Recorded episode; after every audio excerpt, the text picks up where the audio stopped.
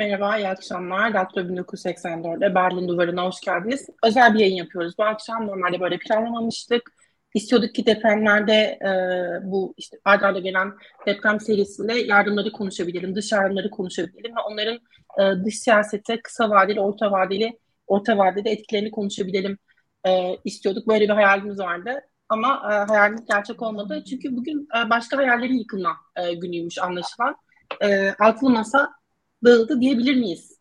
diye soracağım konuklarıma ve acaba e, gelecek için ne tasarruf, ne tasavvur e, edebileceğimizi konuşalım istiyorum. İlk başlamak ister misin? Belki de özetleyerek bugün Akşener'in yaptığı açıklamalar, Kılıçdaroğlu'nun e, verdiği cevap, e, video cevap, Ümit Özdağ'ın e, açıklamaları bir yanıyla sonra Muharrem İnce'nin sosyal medya paylaşımları yine e, sular ısınmışa benziyor.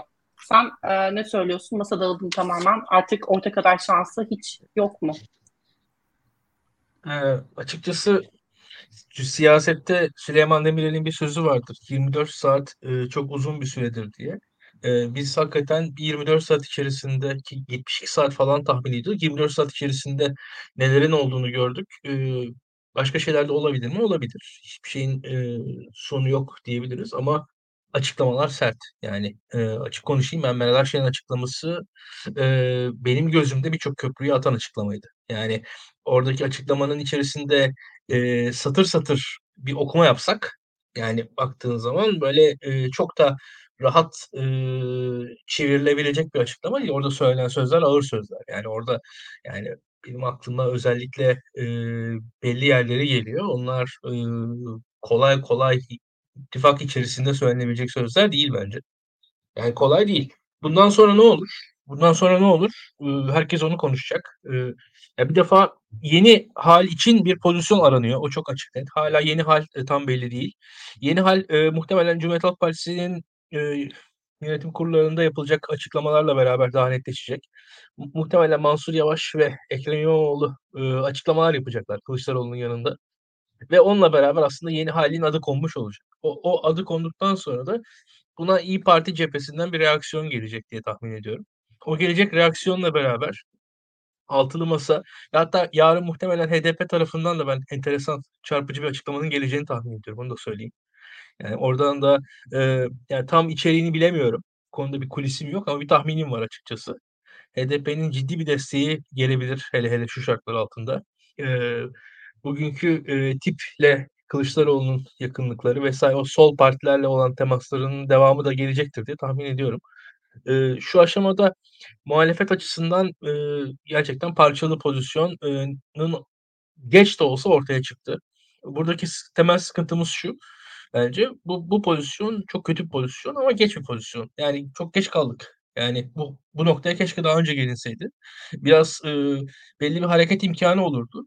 Ben e, şey bir insanımdır. Yani çok ahlakla bakmam böyle işlere. Yani ahlaklı bakmaya çalışırım ama bir ahlakın e, uygulaması olarak da bu alanları görmem. Yani nedir ki herkesten diğergamlık beklemem. Herkes pazarlık edebilir, alışveriş yapabilir, çıkarlarını savunabilir. Siyasi partiler çıkar gruplarıyla temas içerisindedir. Kendileri de bir çıkar grubuna sayılabilirler. Üyeleri vardır, sorumlu oldukları. Öncelikle sorumlu oldukları insanlar, seçmen grupları vardır. Seçmenlerinin temsilcileri olarak sayılabilirler. Yani her bizde şöyle bir algı vardır. Siyasetçiler tüm halkın temsilcisi olarak 85 milyon 86 milyon temsilcisi olarak konuşmaya alışıklar. Ama biraz daha batı geleneğinden insanlar şeye doğru dönerler. Yani e, kendi seçmenlerinin önce e, temsilcisi olarak orada var olurlar. E, Türkiye'de biraz e, böyle bir algı iyimserliği var diyeyim ben sana. E, benim hissettiğim şey şu Maya. Yani e, keşke bu pazarlıklar daha öncesinde daha sert yapılsaydı. Yani şu açıklamanın onda biri kadar ağırlıkta bir açıklama. E, yani 10 ay önce yapılsaydı Eee, o 10 ay içerisinde, eee, benim kanaatime göre İyi Parti için de daha iyi olurdu. Yani masadan ayrılacaksa da İyi Parti çok da kuvvetli ayrılırdı masadan bence şu anki ayrılacaksa bugün ayrılmasından çok daha güçlü bir şekilde ayrılırdı. Kendi pozisyonunu çok daha net oturtabilirdi. Eee, 10 ay önce bu çok daha yumuşak bir açıklama belki geri dönerdi, çok daha güçlü bir şekilde geri dönülürdü diye düşünüyorum. Şu aşamadan sonra nasıl bir hareket imkânı var? Yani alt alta koyuyorum, üst üste koyuyorum. Eee, hangi adayla nasıl bir hareket imkânı var İYİ Parti'nin? Pek de göremiyorum açıkçası. Bilemiyorum bundan sonrası, eee, kolay değil tüm muhalefet için. beraber düşüneceğiz. Yani e, altılı masa hani 5 artı birli masa falan mı desek artık bilmiyorum bundan sonra. Yani e, ve bunun dışında e, nispeten daha e, Kemalist sağ Atatürkçü muhalefet ve e, HDP muhalefeti var. Bu altılı masanın dışında iki muhalefet var diyelim. Bu iki muhalefet arasında bir denklem kurulacak.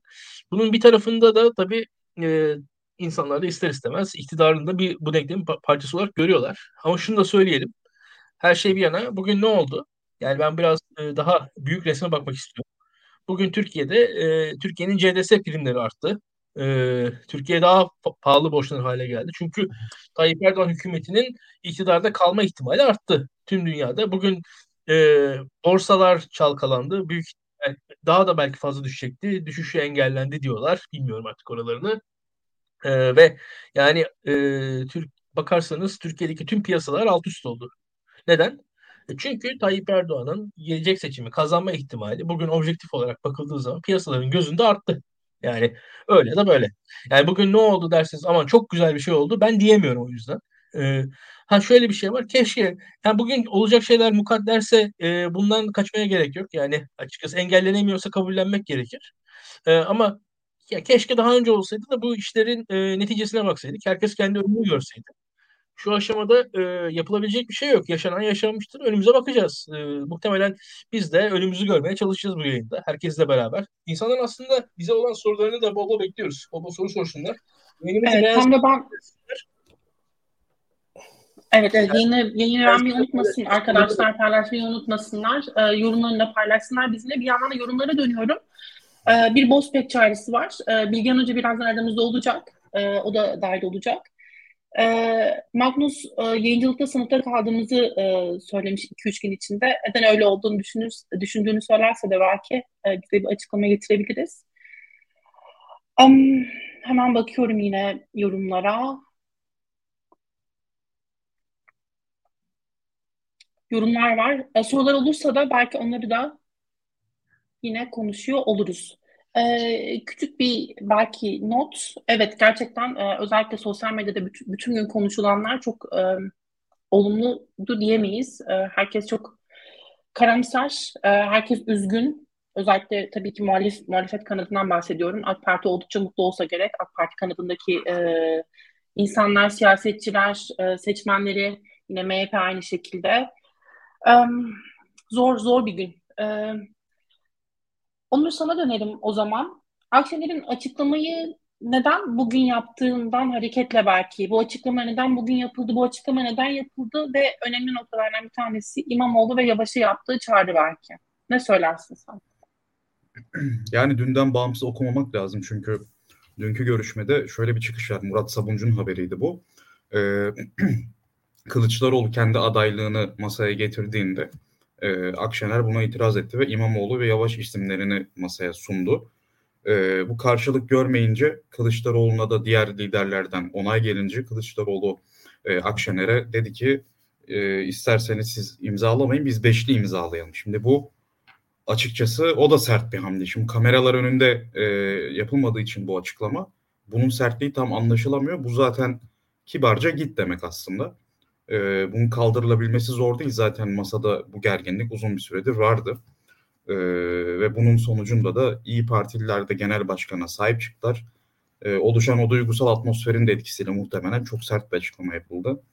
E, yani bunu tabii anlamak mümkün, açıklamak mümkün ama ne kadar e, pragmatik açıdan doğru, ne kadar ahlaki açıdan doğru bunlar tartışmalı. Ama şunu söyleyebiliriz. Bence masanın kurgusu her zaman en başından beri e, seçim ittifakı ve adaylık tartışması için problemliydi. Masa parlamenter sisteme geçiş masası olarak değerli bir girişimdi. E, tabii niye diğer partiler yok, e, niye bazı partiler var bu her daim tartışma konusu. Ama seçim ittifak, ittifakı ve adaylık konusundaki belirsizliği e, şundan kaynaklanıyor.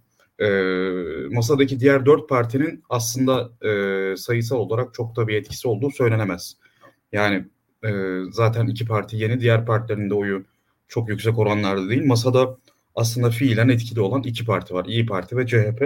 E, CHP ana muhalefet ol, partisi olduğu için ve Meral Akşener de yine bence tartışmalı bir şekilde Cumhurbaşkanlığı adaylığından vazgeçtiği için Kemal Kılıçdaroğlu zaten diğer partilere e, yani onları motive edecek, Kemal Kılıçdaroğlu'nun yanına çekebilecek birçok vaatte bulunabilir pozisyondaydı. Rasyonel e, terimlerle bakacak olursak. Diğer partilerin de ana muhalefet partisi liderinin yanında hizalanmaktan başka bir seçeneği kalmıyordu. Aslında masa zaten 5 yani 5 aktörün her daim birleştiği bir aktörün e, ses çıkarabildiği masaya dönüşmüştü. Böyle bir aday böyle bir masada tartışmalı olan bir konunun yani İyi Parti ve CHP arasında tartışma e, getirebilecek bir konunun e, rahat rahat ele alınabilmesi zor. Çünkü dediğim gibi e, çoğunluk zaten otomatik olarak hani e, başlamadan karşı oluyorlar. Yani adaylığın bence o masada tartışılmaması gerekiyordu. O masanın parlamenter sistem masası olarak kalması gerekiyordu. Zaten şeyi de anlayabilmiş değilim yani e, yani yeni partilerin e, orada bulunuyor olması şöyle eleştirilebilir adaylık konusunda. Yani bu partilerle uzun süre rekabet halindeydi muhalefet. E, Ahmet Davutoğlu ile Kılıçdaroğlu yarıştı hatta. E, yani iki yarışan aktörün tekrar birlikte aday belirleyecek olması ne kadar makul, ne kadar anlaşılır bence e, bu da soru işareti. E, tabii ki e, parlamenter sistem, işte demokrasiye geçiş, reformları uygulama gibi genel konularda herkesin birleşebileceği konularda hareket edebilirlerdi ama yani masanın zaten asimetrik şekilde kurulmuş olması bu sonucu beraberinde getirdi. Ben hiç şaşırmadım zaten bekleniyordu bir süredir. Ee, ama ben açıkçası yani GİK zaten bugüne alındı. Ben bugüne alınmasını biraz garipsedim. Zaten GİK bugüne alındığında böyle bir açıklamanın geleceği de belliydi az çok. Ee, şu an İyi Parti masadan kalktı mı kalkmadı mı o da belirsiz ama bu açıklamadan sonra zaten geri dönüş kısa vadede çok kolay değil. Zaten yarın masa beşli olarak toplanıyor. Ee, belki de Kemal Kılıçdaroğlu'nun adaylığı ilan edilecek. İşte belediye başkanları çağrılıyor e, CHP Genel Merkezi'ne. Bundan sonra İyi Parti nasıl bir hamle yapar? Tabii ki Kılıçdaroğlu'nun adaylığını onaylamayan birçok da aktör var. Yani bunların başında Muharrem İnce, Ümit Özdağ gibi isimler geliyor. Burada bir hareket alanı oluşabilir. İyi Parti zaten e, altılı masa seçmeni olup da Kılıçdaroğlu'nun adaylığını onaylamayan ya da Kılıçdaroğlu'nun kazanamayacağını düşünen seçmenleri de kendine çekebilir. Ben e, bugünkü Twitter timeline'daki e, analizlerin çok e, aceleci olduğunu düşünüyorum ve yankı odasında yapılan analizler olduğunu düşünüyorum. İyi Parti kendi yeni alanlar da açabilir. Belki bazı seçmenini kaybedebilir ama yeni seçmenlerle kazanabilir. Bu böyle bir hamle. Cumhur İttifakı'ndan daha çok oy çekebilir. Ee, ama daha önemlisi bence muhalefetin e, tek aday çıkarması da çok çok e, kritik değil aslında. Yani çoklu adayda da kazanılabilir ama muhalefetin vazgeçmemesi gereken şey aslında ortak liste meselesi. Çünkü e, yeni seçim yasası ile birlikte Cumhur İttifakı %41 ile e, meclis çoğunluğunu kazanıp olası bir ikinci turda e, topal ördek senaryosuyla korkutup Erdoğan'ın yeniden kazanmasını sağlayacak bir düzenleme getirmişti. E, şimdi buradaki hamle şu, muhalefet tarafında şu olacaktı. Yaklaşık 20-30 arasında farklı farklı hesaplamalara göre değişen kritik il var. Bu illerde e, CHP veya İyi Parti listelerinden girilecekti muhalefetin tamamı olarak. Bu şimdi ne kadar mümkün? Yani umarım e, bir şekilde ara bulunur ve mümkün olur. Bu partiler birbirine muhtaç bu konuda. E, yani çok da yüksek oy alacaklarını ben düşünmüyorum. Çünkü gidişat Erdoğan'dan yana. E, zaten seçimde erken yapacak ve depremin sosyoekonomik sonuçlarını biraz daha ötelemiş olacak bu, bu şekilde seçimin üzerinden. Ben Erdoğan'ın yükseliş ivmesinde olduğunu, muhalefetin düşüş ivmesinde olduğunu görüyorum ve e, ortak listeye muhtaç olduklarını düşünüyorum. Eğer ortak liste yapamazlarsa bence seçimin kazanılması artık sürpriz bir ihtimale dönüşür. Böyle yorumlarım. Barış şimdi sana dönerken hem genel değerlendirmelerini almak istiyorum elbette ama belki bir e, soruyla da bütünleştirmek daha iyi olur. Bir açıklama vardı Deva Partisi kanadından yapılan sıklıkla. Eğer deniliyordu ki eğer ortak aday çıkaramazsa e, masa biz kendimiz e, genel başkanımız Babacan'a aday göstereceğiz. Sen özellikle hani yarın da bir araya gelecekleri e, duyurulduktan sonra ne düşünürsün? Bu partiler bir beşli grup olarak devam ederler mi? Yoksa nasıl büyür mü? Yoksa bazıları ayrılır mı? Senin değerlendirmelerin nedir? Şimdi kendi analizime geçmeden önce sorduğun soruyu cevaplayayım. Ee, Kemal Kılıçdaroğlu bugün yayınladığı videoda aslında hani kalanlara, kalan partilere e, hala bir birlik çağrısı yaptı. Hatta bu masayı genişletme çağrısı yaptı. Belki e, dışarıda kalmış bir takım partilere de HDP başta olmak üzere pozitif bir mesaj vererek ben bunun bozulacağını düşünmüyorum. Saadet Partisi de zaten e, biz toplanacağız. E, tabii beşli mi altılı mı onu anlamadım ama muhtemelen beşli olur diye tahmin ediyorum. pazartesi günü toplantının rutin bir şekilde devam edeceğini açıkladı. Oradan bir şey beklemiyorum ben. Hani Deva Partisi'ne aday çıkarması olsun ya da e, başka bir takım durumlar. Şimdi genel olarak olaya baktığımızda şöyle bir durum var. Ee, yani gerçekten zor bir gün senin yayının başında söylediğin gibi. Ben de gerçekten hani ileride e, bu gün sözlerim tarihe, torunlarıma falan gösteririm diye hani şey olsun diye çıkma istedim. Yoksa hani kafa olarak çok yorgunuz hepimiz herhalde sabahtan beri. Ee, ya şöyle bir durum var. Adayın e, yani Kemal Kılıçdaroğlu'nun adaylık niyeti çok uzun süredir belliydi. Çok uzun süredir çok açıktı. Özellikle Aralık'ta biliyorsunuz çok büyük bir toplantı yaptı CHP tekno e, şey üzerine teknolojik dönüşüm üzerine özellikle ve o toplantıda uzun süre Kasım'ı bekleyin, Kasım'ı bekleyin diye e, çağrısı yapılmıştı. Onun ardından İstanbul, Ankara ve İzmir e, geliyoruz e, yazan pankartlarla donatıldı. Kemal Kılıçdaroğlu resmi ve geliyoruz yazan. Şimdi bu doğrudur yanlıştır buna girmiyorum. Ama bunun çok açık bir şekilde geldiğini ben görüyorsam herhalde e, İyi Parti ekibi ve Meral Akşener de görüyordur diye tahmin ediyorum. Yani burada bir sürpriz yok. Şimdi burada ya bunu görmesine rağmen bir şey söylemedi demek işin kolay analiz kısmı yani yakınmak kolay bir şey. Meral niye bu konuyu açmadı? Benim as aklıma asıl şu soru geliyor. O zaman demek ki bunu görmesine rağmen bunu bilerek birebir bir konuşmada ya Kemal Bey bakın şöyle şöyle olacak böyle böyle olacak demedi. Ve aslında yaşadığımız şey planlı bir sürecin bir parçasıydı. Yani bu şekilde gelir Kemal Bey'in ismi masaya gelir. Daha sonra e, biz de işte böyle böyle şey davranırız, biraz itidalli davranırız. Daha sonra da bir ortalığı böyle bir açıklama yaparız ve toplum da arkamızdan gelir. Şimdi depremden önceki süreci unutmayalım. Depremden önce İmamoğlu şehir şehir geziyordu. Bütün şehirlerde aday ol diye gündem buydu. E, Kemal Kılıçdaroğlu herhangi bir tweet attığında özellikle sosyal medyadan çok yoğun bir tepki geliyordu. Hatta hatta pazartesi günü CHP İstanbul İl Başkanlığı önünde yani depremin olduğu gün bir eylem planlanmıştı. E, yani gerçekten somut olarak protesto edilecekti Kemal Kılıçdaroğlu adaylığı. Bunun temsil değeri vardır yoktur o ayrı ama bizim gündemimiz buydu. Ben az önceki plan teorimle bunu birleştirdiğimde şöyle bir senaryo aklıma geliyor. Depremi hesaba katmadan oradaki akış üzerinde kurulanmış bir plan depremin üzerine yaşanan gelişmelerle değiştirilmeden aynen devam edildi. Yani depremde ne oldu peki? Depremde dediğim gibi katılırsınız katılmazsınız bu başka bir şey. Kemal Kılıçdaroğlu adeta acısı olan, mağdur olan, evi yıkılan, çaresiz kalan, sahipsiz kalan insanların e, sesi oldu. Anlatabiliyor muyum? Ve muhalefet içindeki bu e, ne diyelim popüler kültür içindeki aday olma söylemi bir nebze kırıldı. Meral Akşener de tam tersi şaşırttı. Tırnak içinde söylüyorum bunları. Lakin bu değişimi göz önünde bulunduramamış bir e, planın devam etmesi diyeyim ya da bir tastan devam etmesi e, gerçekten biraz iyi Parti'yi ortada bıraktı gibi oldu. Benim için böyle. Şimdi bakıyorum e, ortalığı masayı deviriyorsunuz. Adayınız yok. Aday yok yani. E, bunu e, hadi Mansur Yavaş'la konuşursunuz, anlaşırsınız falan filan şöyle olacak dersiniz. Devamında o bir toplumsal harekete dönüşür. Tamam yine hani siyasi bir hamledir. Aday yok. Devam ediyorum. Bir medya yok. Şimdi şunu da unutmayalım. CHP ile İyi Parti arasında özellikle medya konusunda büyük bir karşılıklı bağımlılık var. Hani altılı masadaki bütün partiler dahil buna. İyi Parti de dahil. Şimdi Halk TV'ye çıkıyor Ümit Özdağlı gibi İyi Parti'nin e, şey e, e, önemli figürleri. İşte başka kanallara çıkıyor aynı şekilde internet medyaları olsun. Şimdi bir medyanız yok. Neden böyle bir şey yaptığınızı anlatacak. Adayınız yok. E, bütün bu günün sonunda biraz e, intihar e, işte senaryosuna dönüyor e, bunlar. Biraz deprem öncesi kondisyonlara göre ayarlanmış ama depremin değiştirdiği şartları göz önünde bulundurmayan bir duruma dönüyor. E, yani ilk analizim bu şekilde. E, hata buradan kaynaklandı. Döner mi buradan dönmez mi nasıl bir şey olur onu hani diğer konuşmacılarla konuştuktan sonra zaten e, girer çıkarız.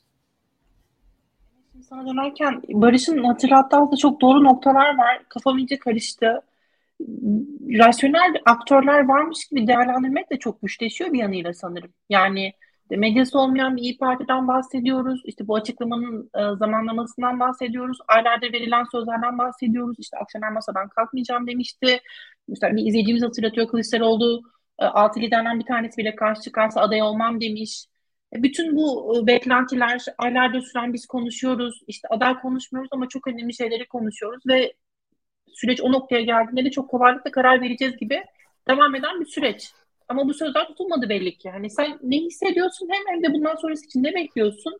İmamoğlu ya da Yavaş'ın bu arada yapılan çağrıya olumlu karşılık verip aday olma ihtimallerini e, düşünür müsün? Böyle bir ihtimal görüyor musun? Onu da Son sorundan başlayayım. Ben aday olacaklarını düşünmüyorum. Eğer olsalardı zaten şu ana kadar olurlardı. Oradan bir e, adaylık e, gelmeyecektir e, şeyden e, İmamoğlu ve Mansur Yavaş açısından. Zaten e, toplantıda da ipleri kopartan işte bu e, durum oldu aslında. Hani belediye başkanları kesinlikle aday olamaz e, dedi Kılıçdaroğlu ve bu noktaya geldik. Ya Barış'ın söyledikleri önemli bence. Yani CHP'nin perspektifini biraz daha iyi yansıttığını düşünüyorum. Zaten Barış'ın tweetlerinde de benzer bir şey vardı. Ya yani İyi Parti'ye şöyle bir aslında hem yorumlara bakınca hem işte bugün konuşulan her şeye bakınca aşağı yukarı insanların ne düşündüğü belli. Yani bir zaten hani önümüzde birkaç şey var. E, bakış açısı var diyeyim. Yani genel insanlar e, açısından tabii bu sosyal medya e, körlüğü de olabilir ama hani sosyal medyada olmayıp dışarıdaki arkadaşlarla falan da konuştum. Az çok şöyle toparlayabilirim. Bir, işte Kemal Kılıçdaroğlu'nu tamamen haklı bulanlar var. İşte bunlar diyor ki zaten Kemal Kılıçdaroğlu bu ittifakın kurucusu, işte İstanbul, Ankara seçimlerinin işte büyük şehirlere ilişkin seçimlerin kazanılmasına ilişkin stratejinin e, kurucularından e, kurucusu. Şimdi buradaki argümanları şu işte zaten bu adaylar CHP'li en yüksek oyu alan e, parti CHP. Aynı zamanda İyi Parti maalesef ki maalesef son seçimde e, belediye başkanlığı seçiminde Iğdır ve e, bir tane ilçede e, HDP adayı kazanmasın diye e, Cumhur İttifakı'nın adayını destekledi. Şimdi bu argüman buradan oluşuyor. İki, Meral Akşener haklı diyenler var. Onların da argümanları şu. Meral Akşener uzun zamandır aslında Kemal Kılıçdaroğlu'nu istemiyordu. Meral Akşener Kılıçdaroğlu'na bunu iletti fakat Kılıçdaroğlu bunun üzerinde durmadı ve uzun zamandır aday seçmek, aday belirlemek en kolayı şeklinde garip bir e, bakış açısıyla e, bu aday belirleme işini ertelediler İyi Parti'nin çabalarına rağmen diyorlar ve İyi Parti'nin gene destekleyenlerin belirttiği argümanlardan biri de şu diğer ittifaktaki diğer dört partinin oy oranı e, yani belki Muharrem İnce'nin oy oranı kadar toplam ya da Ümit Özdağ'ın oy oranından daha düşük. Haliyle bu parti böyle şey bu ittifak eşitler arasında kurulan bir ittifak olmuyor diyorlar. Bunu da bir kenara koyduk. Üçüncüsü ise bence e, en yaygın görüşlerden biri Meral Akşener haklı da olabilir, haksız da olabilir. Sorun değil. Siyasette zaten haklı haksız değil. İşte farklı görüşlerin çarpışması, e, konuşulması esastır. Meral Akşener'in zamanlaması yanlıştı diyenler var. Şimdi ben bunu diyen üçüncü kısma daha çok yakınım. Barış da biraz e, aslında e, bundan bahsetti. Yani haklı haksızlık yok yani siyasette. Çok saçma. Şimdi ya ben hani biraz bir ekonomist olduğum için biraz böyle teknik işte teknokratik falan filan taraftan yaklaşıyorum belki. Yani biraz böyle davranışsal iktisat çalışsam da o şeyi bırakamıyorum. Yani o e, biraz böyle hmm, ne derler ya somut gerçeklik üzerinden konuşalım istiyorum ama siyasette de somut gerçeklikler e, çok olmuyor. Hatta çoğu zaman kaygan oluyor. Çok kısa sürede e, değişebiliyor, değişken olabiliyor. İşte İlkan'ın dediği gibi, Süleyman Demirel'e yaptığı atıftaki gibi. E şimdi bu durumda baktığımızda bizim bakmamız gereken şey hakikaten ne diye düşündüğüm zaman e, bunun zamanlaması doğru muydu? Bence yani her şeyden önemli. Yani o haklı bu haklı falan bunlar zaten gereksiz tartışmalar. Zamanlaması doğru mu e, şeyine baktığımızda bana göre zamanlaması ben geç kalınmıştı. Yani çünkü artık anlaşacak bir vakit yok. Normalde ya bir pazarlığı başlatabilirsiniz, işte bir şeyi başlatabilirsiniz, çıkışı başlatabilirsiniz. Sonra e, karşınızdaki insanlara bunlar rakipleriniz veya işbirliği içerisinde olduğunuz gruplar olabilir. Onlara oyun alanı, yeniden oyun alanı kurmak için bir şans vermeniz gerekir. O şansı vermeniz lazım ama e, Barış neden gülüyorsun? Barış birisi birisi arkadan Barış'a espri yapıyor herhalde. Kısa Hayır, bunları takip takip Yorumlar değil mi? Yorum, evet yorumlar enteresan. Çünkü şöyle yani herkes hakikaten şaşırdı yani. Yani zaten gülmesek herhalde kafayı yeriz son zamanlarda yaşadığımız şeylerden dolayı. Neyse ki neyse şöyle toparlayayım ben e, kısaca. Karşı tarafa bir hamle yapma zamanı vermeniz lazım veya zamanlamayı o kadar doğru yapmanız gerekiyor ki sizin hamleniz e, sizin arzu ettiğiniz so- sonucu doğurmazsa tekrar bir hamle yapacak şansınız olsun. Şimdi yani iş artık şeye geldi, sınıra geldi. Bu sınıra gelme noktasındaki ilk toplantıda da ipler gerildi ve belli ki kopmuş. Hani iş o imza niye atıldı, bu imza niye şöyle oldu, o anlayış kelimesinin işte etimolojik kökenleri bilmem neleri o aday anlamına gelmez falan. Bunlar tabii işin şeyi, işte siyasi cilvesi. Bunu böyle siyasi, siyaset iletişimcileri için e, çıtır çerez meze e, laflar. E, benim baktığım Açık, tek açıklamayı nokta o. Davutoğlu, Davutoğlu kaleme almış bu arada. Onu da e, not olarak düşeyim. Hani açıklamanın dili anlamında belki biraz yardımcı olur bize. Yani Evet, Davutoğlu Davut- yani- yani... bayağı açık Davutoğlu standartlarında onu söyleyeyim. Hani. Evet yani, Dav- yani Davutoğlu'nun herhangi bir kitabını okuyan e, bu, bu açıklamayı okuduğunda şükürler olsun demiştir. İşte Davutoğlu'nun hani vatandaşa e, sunacağı en büyük hizmetlerden biri bu tarz sade açıklamalar yapabiliyor olması diyebiliriz. İşin şakası bir yana. Yani orada gerçekten bir kelime oyunu falan. Şimdi ben mesela şeyi çok anlamıyorum. Onu da işte aslında üçünüze hatta dördünüze birden bir sormuş olayım. E, Yani bu masadan kalkma anlamına gelmez bu açıklama. İşte dünkü imza. Dünkü imza ortak aday e, belirlendiği anlamına gelmez dedi İyi Parti kurmayları. E, bugünkü Meral Akşener'in açıklaması da masadan kalktığımız anlamına gelmez dedi. Bunu böyle anlayanlar olabilir. Tam olarak İyi Parti kurmaylarının söylediği gibi anlayanlar olabilir. E, ama böyle anlamayanların çok daha büyük Evet, onunla ilgili bir açıklama yapıldı. E, Koray Aydın tarafından olsa gerek. E, masadan kalkmıyoruz diyorum değil demiş. Ha, iki tane negatif Ee, yan yana gelince pozitif olmuş. Anladım. Yani gibi Daha gibi bir şeyler. Demiş ki Akşener ne söylüyorsa biz de onu söylüyoruz. E, senin notların varsa devam edelim yoksa Bilgehan Hoca'ya geçeyim. Yok benim yani özetle söylediğim şeyi tekrar vurgulayayım. Zamanlama her şeydir. Zamanlama size hamle yapma imkanı verir. Karşı tarafa da sizin hamlenize karşılık verme imkanı verir.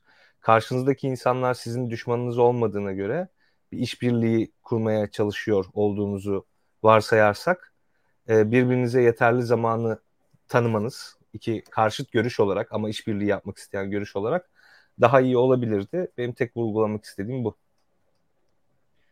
Hocam hoş geldiniz bir yandan. Bir yandan da aylardır aslında sizin ifade ettiklerinizin bir nevi gerçekleştiğini görmüş oluyoruz e, bugünü yaşayarak. Diyordunuz ki altılı masanın üzerine kuruluş e, şeyi yanlış, kurulduğu zemin yanlış, e, ayakları sağlam değil. Ve günün sonunda e, bu gerilim hattı da aslında bugün iyice artık görünür olmuş oldu. Bir açıklamayla Akşener tarafından yapılan bir açık, yapılan açıklamayla. Açıklamanın ya, eleştirildiği çok fazla nokta var. Bilmiyorum siz nereden başlamak istersiniz ama belki zamanlaması, e, belki hani tam olarak ne, neyi kastedildiği meselesi bilmiyorum sizin yorumlarınız nasıl olur? Merhaba. Bilgehan başlamadan hemen bir şey söyleyebilir miyim? Şöyle. Yani ben şeyi çok görüyorum şimdi yani seni tabii çok linç ediyorlar, eleştiriyorlar sürekli. Şimdi şöyle bir şey oluyor seninle ilgili takip ettiğim. Belki ona değinmek istersin. Ya senin söylediğin şeyleri sen temenni ediyormuşsun. Şimdi genel olarak öyle bir şey var. Yani bu ittifak dağılabilir, işte sorun çıkabilir. Şimdi Muharrem İnce de söylüyordu ya biraz buna benzer şeyler. O da ben de bir yıldır söylüyorum falan diyor. Bunları söylüyordun ve ittifakı dağıtacaksın falan filan diyorlardı. Ama sonrasında şeyi de ekliyordun. Ya ittifakın dağılmaması için belli bir çözüm seti var. İşte bunu yani şeyden çıkartıp seçim ittifakı olmaktan çıkar ya seçim ittifakı olarak kurgulayıp bir yönetim ittifakı olmaktan çıkartmak lazım diyordun. Bence beni, bizi izleyen arkadaşlara ben bu netleştirmeyi yapayım ki şöyle bir cümlede. En azından hani senin söyleyeceklerine altlık olsun çünkü bu süreçte ya bizim arkadaşlarımız arasında en çok yıprananlardan biri sendin. Senin hakkını öyle teslim etmiş olayım en azından. Teşekkürler. Ya maalesef altılı masa çok mistik bir şekilde ilerledi yani hakkında konuşulmayan üzerinde kimsenin değerlendirme yapamayacağı, e, konuş konuşulanın da mutlaka normatif konuşmak zorunda olduğu yani altılı masanın çok önemli bir proje olduğunu söyleyerek lafa başlamak zorunda olduğu bir, bir mesele. E, ben öyle bakmadım yani hani e, açık söylemek gerekirse ben muhalefetin mutlaka bir arada olması gerektiğini, e, üç tane sütundan oluştuğunu, Cumhuriyet Halk Partisi, İyi Parti ve HDP gibi üç temel sütundan oluştuğunu ve muhalefetin bir iktidar projesi olacaksa bu üç sütunu seçmenleriyle birlikte aynı anda sandığa götürme, seferber edebilme kapasitesini göstermesi gerektiğini söyledim. Bunu ilk defa söylemiyorum. Bunu beş senedir söylüyorum. Yani bir muhalif olarak ben seçimi kazanmak istiyorum. Yani Tayyip Erdoğan'ı sandıkta mağlup etmek istiyorum. Ve Tayyip Erdoğan'ın en büyük düşmanının da onu mağlup edebilecek insanlar olduğu kanaatindeyim yani. Tayyip Erdoğan'dan nefret ederek bağırmanız çok bir anlam ifade etmiyor. Çok bağırarak nefretinizi kusmanız da bir anlam ifade etmiyor. Tayyip Erdoğan dayak yemeye çok alışık bir lider. Yani hatta Tayyip Erdoğan'ın iktidar stratejisi doğru insanlardan dayak yemek, küfür yemek. Ve böylece çok net bir şekilde toplumdaki polarizasyonu arttırıyor. Siyasi hatları bunun üzerinden çiziyor. Ee, bunun yerine doğru ittifak stratejisini önerdik biz. Yani daktiloyu kurduğumuz günden bu yana hiçbir zaman bölünmeyi, parçalanmayı, hiçbir zaman muhalefet içerisinde belirli bir ideolojinin e, hakimiyetini savunmadık. Yani bizler liberaliz genel itibariyle. E, yani biz kurulacak ittifak zemininin dışlayıcı olmaması açısından liberal bir ideolojik tonda da olmayabileceğini savunduk yani çoğu zaman.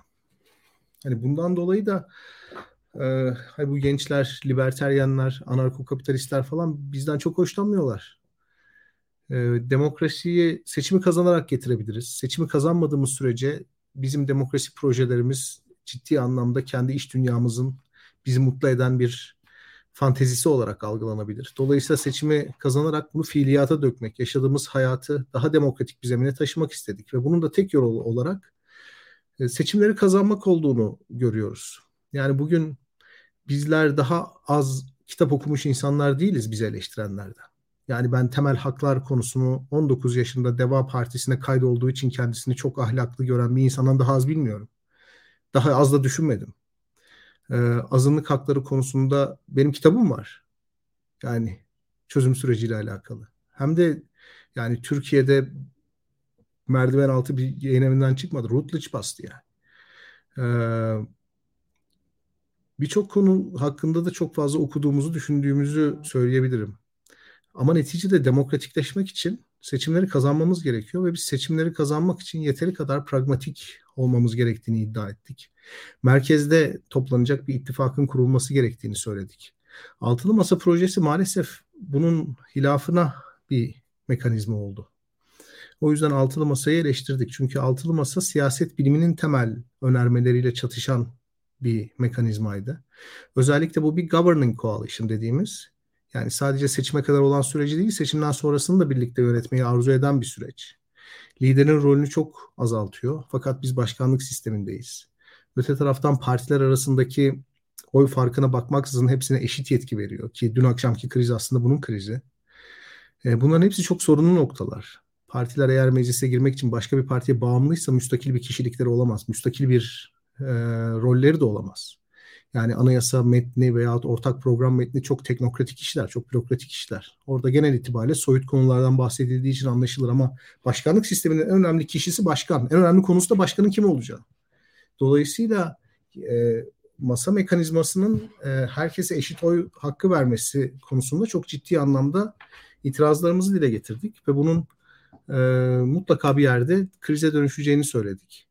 E, bununla birlikte Tabii şöyle şeyler de oldu. Onu da söylemek lazım. Yani siyasi partilerin çok seçkinci bir noktaya sıkışması onların siyaset yapma eğilimlerini azalttı. Yani siz 0.3 oy, oy oranıyla muhalefetin eşit ortağı olduğunuz zaman oy arama ihtiyacına gir, girmiyorsunuz. Ama demokraside seçimler oyla kazanılıyor.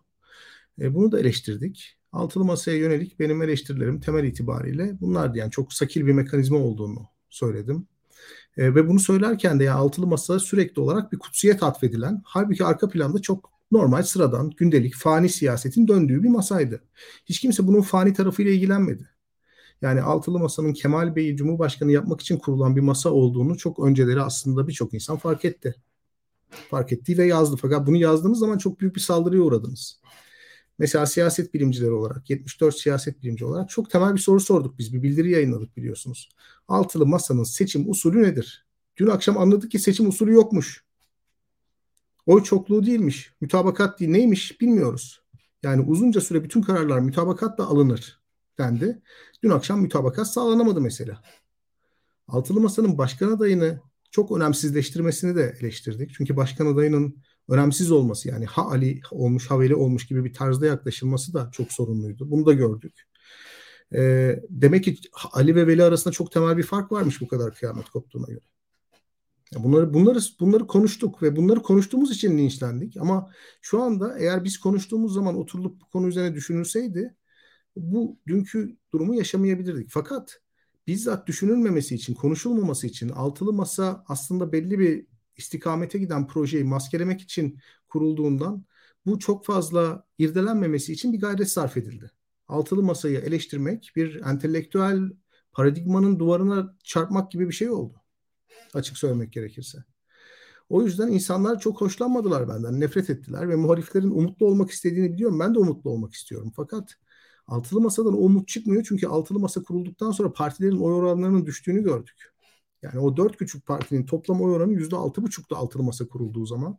Şu an itibariyle yüzde ikinin altında dördünün oy toplamı. Yani yüzde dört buçuk puan muhalefet oy kaybediyor. Bu partiler getirebilecekleri oyları getiremiyorlar. İyi Parti geçen sene Nisan ayından bu yana metropol datasını söylüyorum. Orada büyük bir düşüş var. Hani Konda'da falan düşmüyor ama metropol datasında büyük bir düşüş var. E, Cumhuriyet Halk Partisi'nde de büyük bir sıçrayış yok. Genel başkanlarının aday olma ihtimali çok yüksek olmasına rağmen. Şimdi şu soruyu sormak lazım. Hani küçük partiler oy getiremiyor. İyi Parti oyunu arttıramıyor. Cumhuriyet Halk Partisi oyuna gitti. Nereden alacağız biz bu oyu? Nasıl seçim kazanacağız? Ha, seçim oyla kazanılıyor. Dolayısıyla hani o e, governing coalition dediğim yapı yani seçimi kazanmayı cepte gören, seçimi hali hazırda kazanılmış bir mesele olarak gören ve seçimi kazanmak için hiç uğraşmayan, hiçbir proje, hiçbir somutluk üretmeyen mekanizma zaten seçimi hali hazırda kazanılmış gördüğü için siyaset yapma alanını da iktidar yerine muhalefetteki elitler arası diyaloglara, etkileşimlere hapsetti. Böyle bir şey oldu. Bu beraberinde kriz getirdi. Yani bunun bir noktada patlayacağı belliydi. Keşke 6 ay önce patlasaydı. Keşke bir sene önce patlasaydı. Ama seçimlere 2 ay kala patlamasaydı. Tabii ki. Bunu söylemek lazım.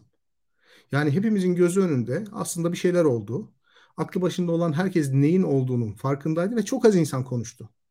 Çok az siyasetçi konuştu. Daha önce konuşulsaydı çok daha farklı bir sonuç üretebilirdi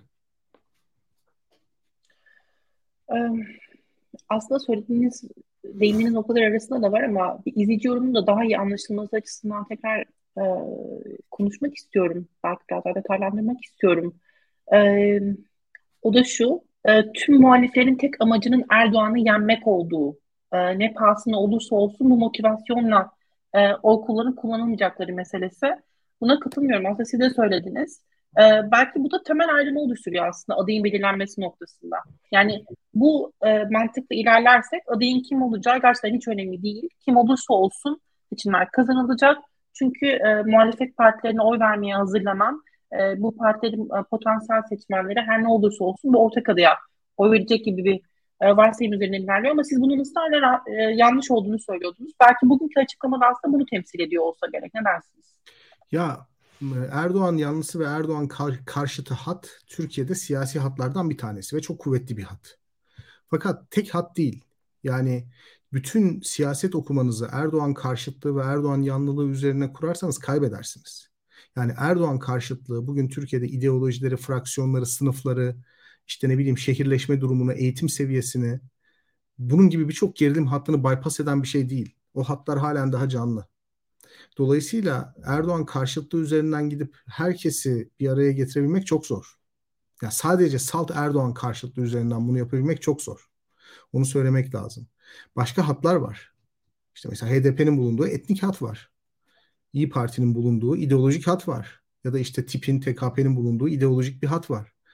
Veyahut işte e, CHP ana seçmeni dediği onların bir kentli sınıfsal bir hattı var.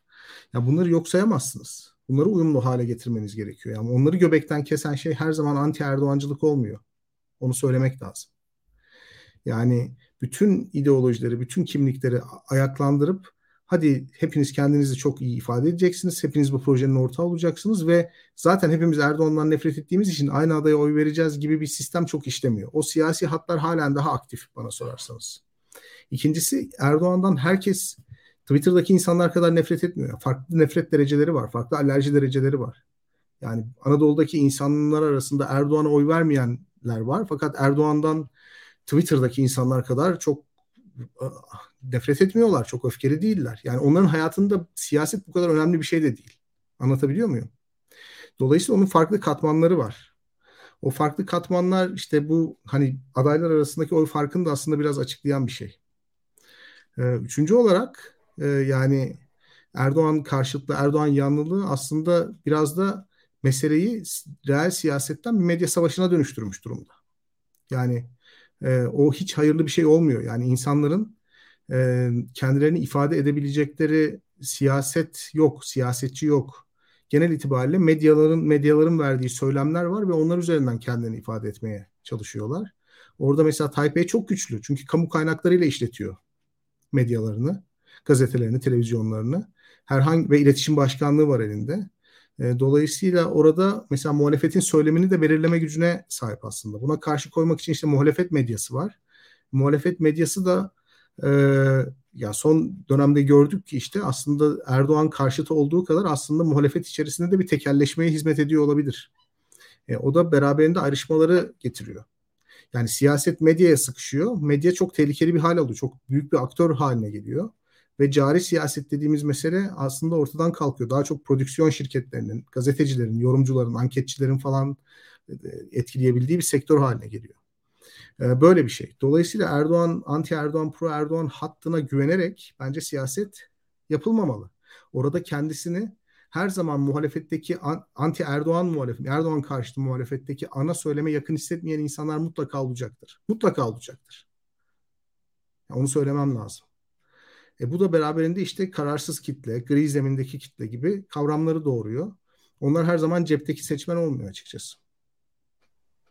Ee, Onur, e, bu aslında oy verme davranışıyla ilgili belki senin de yorumların vardır. Hani bu sorudan hareketle belki kısaca onları da alırız ama hemen sonrasında belki şey de e, şeyle ilgili yorum yaparsın. Bu Büyükşehir Belediye Başkanlarının e, ortak bir açıklama yapacağı ile ilgili Cumhuriyet Halk Partisi'ne yakın isimlerde isimlerce yapılan e, bazı açıklamalar vardı televizyon kanallarında ama o açıklama sanırım henüz yapılmadı. Ben görmüyorum en azından. Gören varsa belki e, hatırlatı yorumlara yazar. Biz de değerlendiririz. E, bunu sormak istiyorum. Belki bu e, Büyükşehir Belediye Başkanları acaba Akşener ve Kılıçdaroğlu arasında bir e, ara buluculuk gibi bir şeye girişirler mi? E, bir de böyle bir, şey konuşuluyor. Bilmiyorum bunlarla ilgili neler, söylersin? Az önce Seyit Torun'un e, tweetini gördüm. Bakayım bütün hepsi orada mı? Ee, tüm şöyle bir tweet atmış. Belli bir tane fotoğraf karesiyle birlikte belediye başkanlarının yer aldığı. Bellesinden büyük şehrine kadar tüm belediye başkanlarımızla birlikte Genel Başkanımız Sayın Kemal Kılıçdaroğlu'nun liderliğinde geleceğe yürüyoruz. Azimli, kararlı ve umutluyuz. Hep beraber çalışacak, hep beraber kazanacağız diyor. Çok detaylı bakamıyorum kim var kim yok ama bayağı belediye başkanı var yani.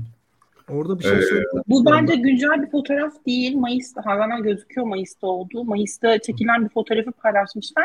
Buna benzer bir fotoğraf Özgür Özel tarafından da paylaşılmıştı. Ee, Mansur Yavaş ve Ekrem İmamoğlu var. Ee, Kılıçdaroğlu ile birlikte. Bir aradayız gibi bir mesaj ama e, bugünkü toplantıyla ilişkili değil e, benim anladığım kadarıyla. Yani şöyle bir şey var. Benim duyduğum kadarıyla açıklama yapılmayacak gibi geliyor bu CHP tarafından. Evet, ben açıklama yapılacak gibi.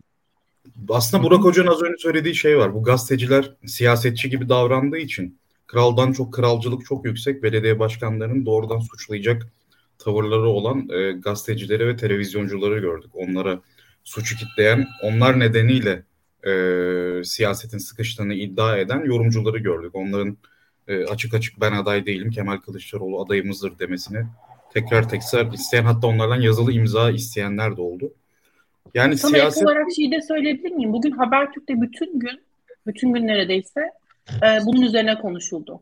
Yani Büyükşehir Belediye Başkanları neden açıklama yapmıyor? ortak toplantılar açıklama yapacaklar. Neden yapmıyorlar? Bütün gün konuşulan buydu mesela. Bu da ek olarak söylemek istedim. Yani şöyle bir e, yanlış anlaşılma var bence ya da unutulma diyelim ya da kasten unutulma. Bu partiler bu belediye başkanları sadece CHP'nin belediye başkanları mı? Yani İyi Parti oyu olmasaydı, İyi Parti'nin desteği olmasaydı ya da diğer partilerin ama resmi olarak da ittifakta yer alan diğer parti İyi Parti'nin desteği olmadan Mansur Yavaş ve Ekrem İmamoğlu ya da diğer belediye başkanları e, kazanabilecek miydi seçimi? Sanki bunlar İyi Parti'nin de belediye başkanı değilmişçesine düşünülüyor. Yani tabii ki hem Meral Akşener'in hem de Kılıçdaroğlu'nun e, ateş hattında olduğu bir günde yani tek taraflı davranmalarını beklemek bence çok adil değil. Dengeyi bulmalarını beklemek esas olan. Zaten burada biz partizan yorum yapmaya çalışmıyoruz. Yani analist olarak yaklaşmaya çalışıyoruz. Benim gördüğüm kadarıyla bu belediye başkanları aslında 2019 modelinin meyveleri. Yani bu ne demek? E, tüm muhalefet partilerinin oylarını alan ve tüm muhalefeti bir arada tutma sorumluluğunu taşıyan başkanlar demek. Bu par bu başkanların partizan gibi davran davranmasını beklemek bence haksızlık. Yani şunu unutmamak gerekiyor. Evet CHP ana muhalefetin amirali ama e, son 6 ayda o %30'lardan %25'lere düşmüş vaziyette zaten. Toplam oyda muhalefetteki %50-55. Yani 50-55'in ancak yarısı kadar CHP'de. Yani CHP sanki muhalefetin e, ana muhalef yani an, e, amiral gemisi olma hüviyetini sanki yüzde 40 50'lermişçesine bazen e, değerlendiriyor. CHP'ye yakın gazeteciler ve yorumcular, CHP'li siyasetçilerden bahsetmiyorum burada. Yani bunların e, yarattığı bir kirlilik var Twitter'da, sosyal medyada. Yani belediye başkanlarının hedef olacağı gün mesela şu an zaten çok zor bir şekilde e, yani iki ateş arasında kalmış vaziyette belediye başkanları. Hem Ekrem İmamoğlu hem de Mansur Yavaş. Yani bunlardan beklentinin olması saçmalık bence açıkçası. Yani onların Ankara'ya gidip e, iki genel başkanla temas edip onları bir araya getirmeleri bizim isteyeceğimiz şey olmalı. Bu düzenin sürmesi gerekiyor. Çünkü bunu şunu biliyoruz ki 2019 modelini uygulamazsak yani CHP ve İyi Parti beraber hareket etmezse e, CHP, İyi Parti, HDP seçmenleri bir araya gelmezse sandıkta kimse kazanamaz. Yani bunu unutmamak gerekiyor. Kimse kazanamaz. Hiçbiri yani. E, dolayısıyla bu kadar partizanca yaklaşmamak lazım. Hem İyi Partililer için CHP'liler için bu geçerli. Yani herhangi bir konuda gör öyle bir partizan kavga var ki şu an sosyal medyada. Herhangi bir konuda görüş bildirdiğinizde sizi de bir tarafa çekiyorlar. İşte sen ocusun bucusun işte sen şunu desteklemedin, şunu destekledin, şunu söyledin. Yani yorum yapma özgürlüğünüzü de elin, elinizden alıyorlar. İfade özgürlüğü zaten kalmamış vaziyette. Ee, yani ben muhalefetin yine de toparlanabileceğini düşünüyorum. Yani Demirel'in söylediği gibi işte ya da bunu birkaç e, ünlü siyasetçi de söylemiştir illa ki 24 saat uzun bir süre. Türkiye'de artık yani böyle 24 saat değil 6 saat falan uzun bir süre. Yani ben çok umutsuz değilim açıkçası. Ee, burada Kemal Kılıçdaroğlu'nun sonuçta bu olayların müsebbibi aslında Kemal Kılıçdaroğlu'nun e, görece daha popüler olan iki aday ortadayken aday olmak istemesinden kaynaklı olduğu için ben Kılıçdaroğlu'nun bu maliyetin göze aldığını düşünüyorum. Bu maliyeti göze aldıysa eğer Kemal Kılıçdaroğlu yapıcı davranmak zorunda da diye düşünüyorum. Zaten 2019 yerel seçimlerinden önce de şöyle şeyler olmuştu yani. Canan Kaftancıoğlu mesela istifa etti, geri döndü bir şekilde ve İstanbul seçimlerinde çok etkili bir rol oynadı Buğra Kavuncu ile birlikte. İstanbul seçimi bu şekilde Türkiye muhalefetine umut oldu. Yani burada da yine aynısını yapmak zorundalar. Yani burada bir geri adım atılacaksa ya bunu sadece tabii tek taraflı olarak konuşmuyorum. Burada Meral Akşener tarafı da belki başka türlü bir hamle yapmak zorunda. Altılı masadan belki de kalkmamak durumunda. Bilmiyorum bu nasıl bir ortaya konacak bir model ama yani bence siyasetçilerin topluma karşı çok büyük bir sorumluluğu var. Diğer siyasetçilere karşı da büyük bir sorumluluğu var. Yani iki belediye başkanı aslında çok parlak isimler.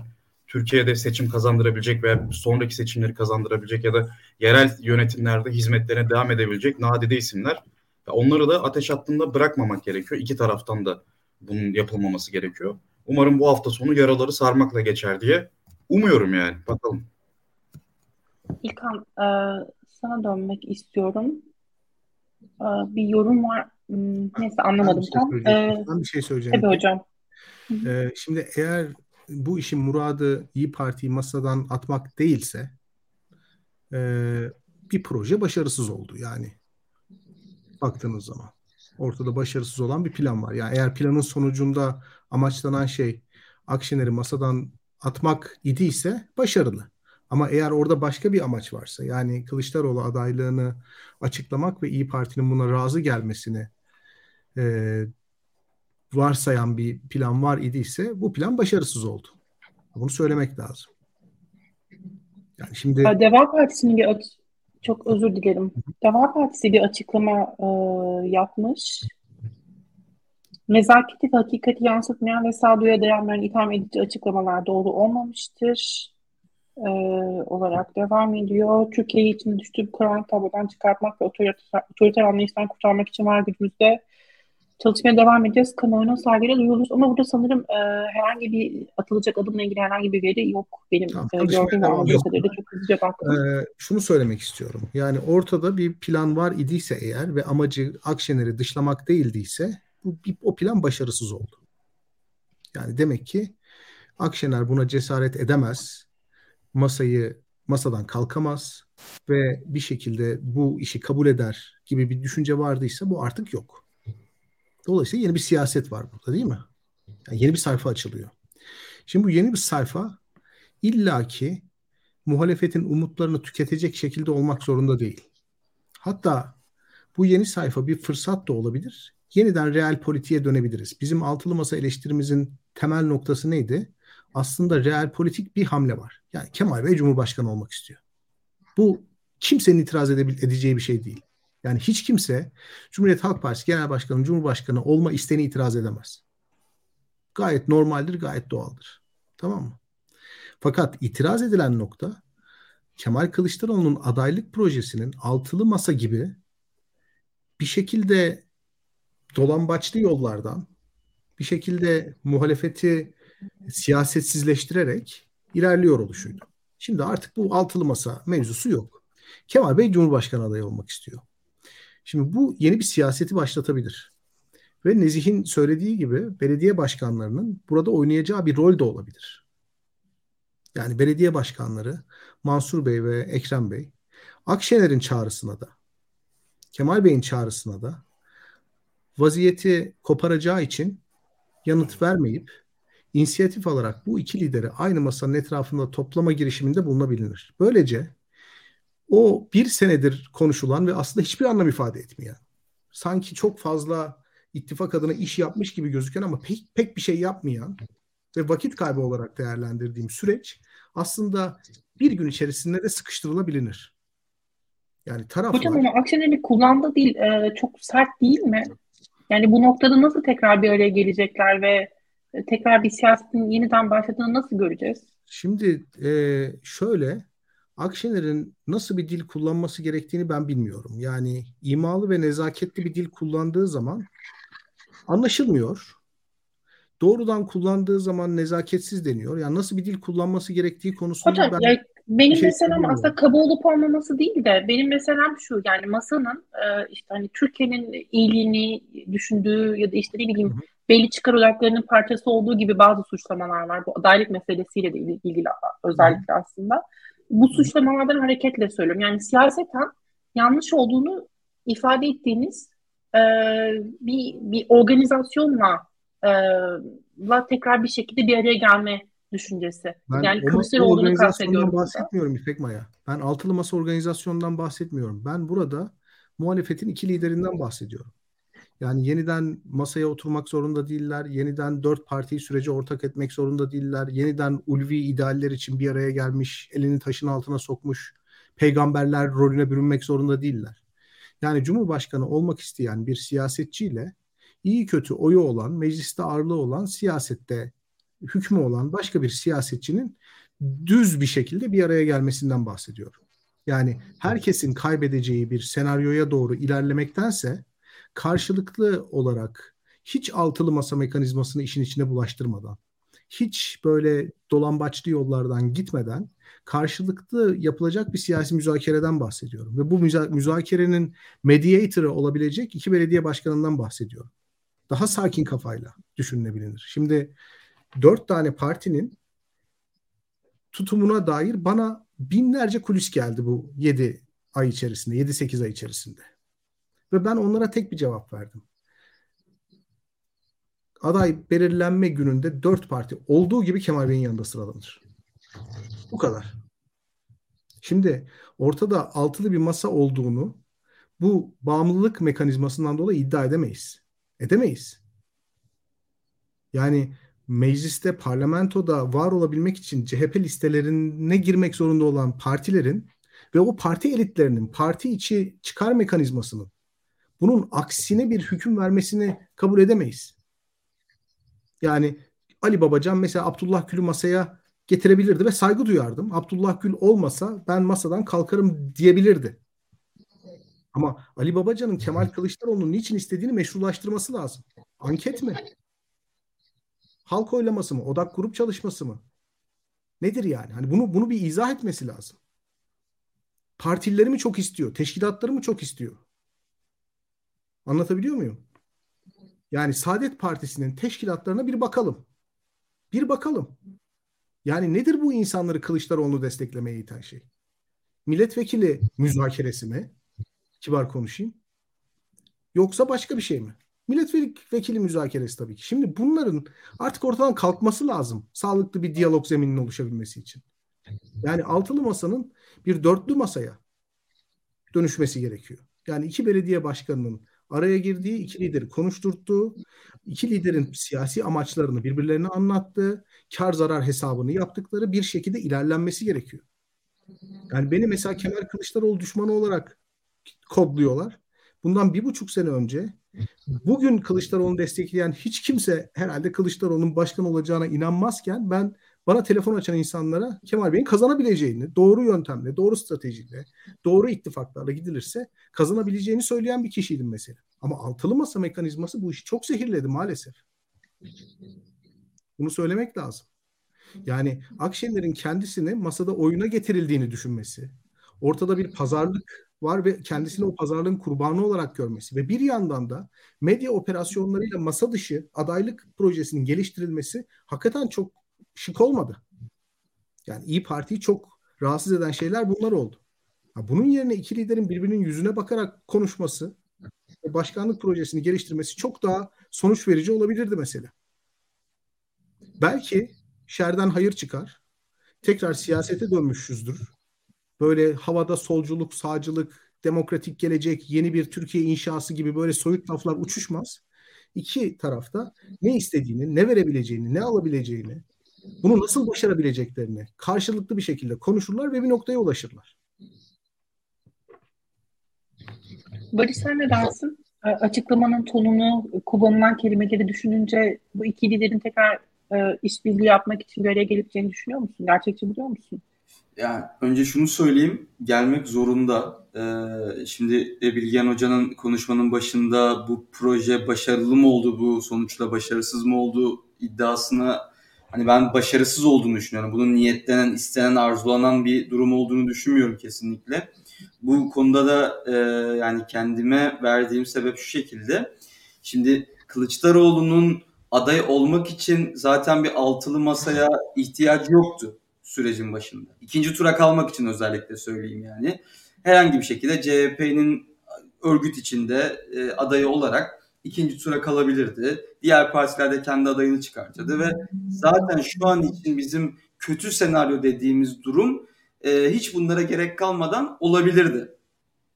Ben burada Kılıçdaroğlu'nun altılı masa projesinin esasen diyeyim yapmaya çalıştığı şeyin hani o hesabından ziyade bununla birlikte tabii ki ama bundan da ziyade aslında bir takım aktörlerin Türkiye'de birbiri arasında diyalog geliştirdiği, birbiri arasında birbirine saldırmadan bir siyaset üretebildiği ve bu mekanizmanın da bir ülkeyi yönetebilir bir iddia sunduğu bir proje olarak görüyorum. Yoksa seçilmekse ya da ikinci tura gidilecekse erteli, herkes adayını çıkartacaksa Kılıçdaroğlu için böyle bir uğraşa da gerek yok. Ya da CHP'nin böyle bir masaya da ihtiyacı yok. Şimdi bu noktadan baktığımızda açıklamanın tonu en çok buna e, bence zarar verdi. Ben en çok bu yüzden çok üzüldüm. Bu birlikte yönetilebilme e, iddiasına zarar verdi. Bir yandan 70 küsur gün kalmış. Bir yandan siz kendi içinizde kavga ediyorsunuz. Yani birbirinize ithamlarda bulunuyorsunuz. Bunun devamında Tayyip Erdoğan seçimden bir hafta önce e, milyonlarca depremzedeye anahtar sallayacak. 10 ay sonra evleriniz hazır diye. Şimdi bu ikisi arasında bir seçim e, seçmen seçim yapmak durumunda kaldığında e, biraz zor olacak. E, mekanizma konusunda yani siyasette zaten bir şey bitti, öldük, bittik, buradan dönmez diyorsak herhalde buradaki hiç kimse siyasetle ilgilenmezdi, siyaset konuşmazdı ya da böyle bir hobisi, mesleği olmazdı. Bunun dönebilmesi elbette mümkün. Ama ben artık hani Bilgehan Hoca'nın söylediği düzlemin olabilmesi için önce İyi Parti'den bir e, ne diyelim e, geri adım da demek istemiyorum ama bir revizyon, sözlerin revizesi, bir pozisyon değişikliği e, olması gerektiğini düşünüyorum. Bir de şöyle bir durum var. Son olarak şunu söyleyeyim. Ümit Özdağ Mansur Yavaş'ı aday olarak işaret ettiğini biz bu programda da şunu konuşmuştuk. Aslında Mansur Yavaş için kötü bir gelişme bu. Çünkü Ümit Özdağ gibi bir figür böyle bir kaos üzerinden sizin isminizi veriyor. Sizin aday olma şansınızı düşüren bir durum. Şimdi bunu tersine döndürelim. Böylesine sert kelimelerle işte sıtma, 15 Temmuz, işte kirli oyunlar falan filan diyorsunuz. Üstüne bir de iki tane popüler adayın ismini veriyorsunuz. Şimdi aynı perspektiften baktığımızda bu iki adayın da siyaset oyununa dahil olmasını adeta bu ithamların yani Meral Akşener'in yaptığı ithamların kabul edilmesi gibi bir durum da olmuş olabilir. Ya evet doğru biz kirli oyunlar yaptık şey yaptık siz de bu isimleri işaret ettiniz. Tamam okey haklısınız hadi onları tekrar oyuna alıyoruz. Aslında o iki için de kötü bir gelişme. Yani onun adaylığını isteyenler için de kötü bir gelişme oldu.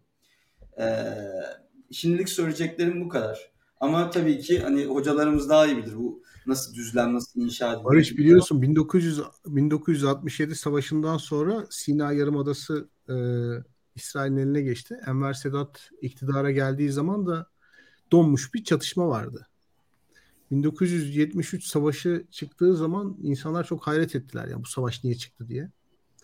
E, halbuki e, Enver Sedat'ın düşüncesi savaş çıkmadan yeniden bir müzakere masasının başlamayacağını bildiği için savaşı bir anlamda İsrail'le yeniden müzakereye oturmak için kullandı.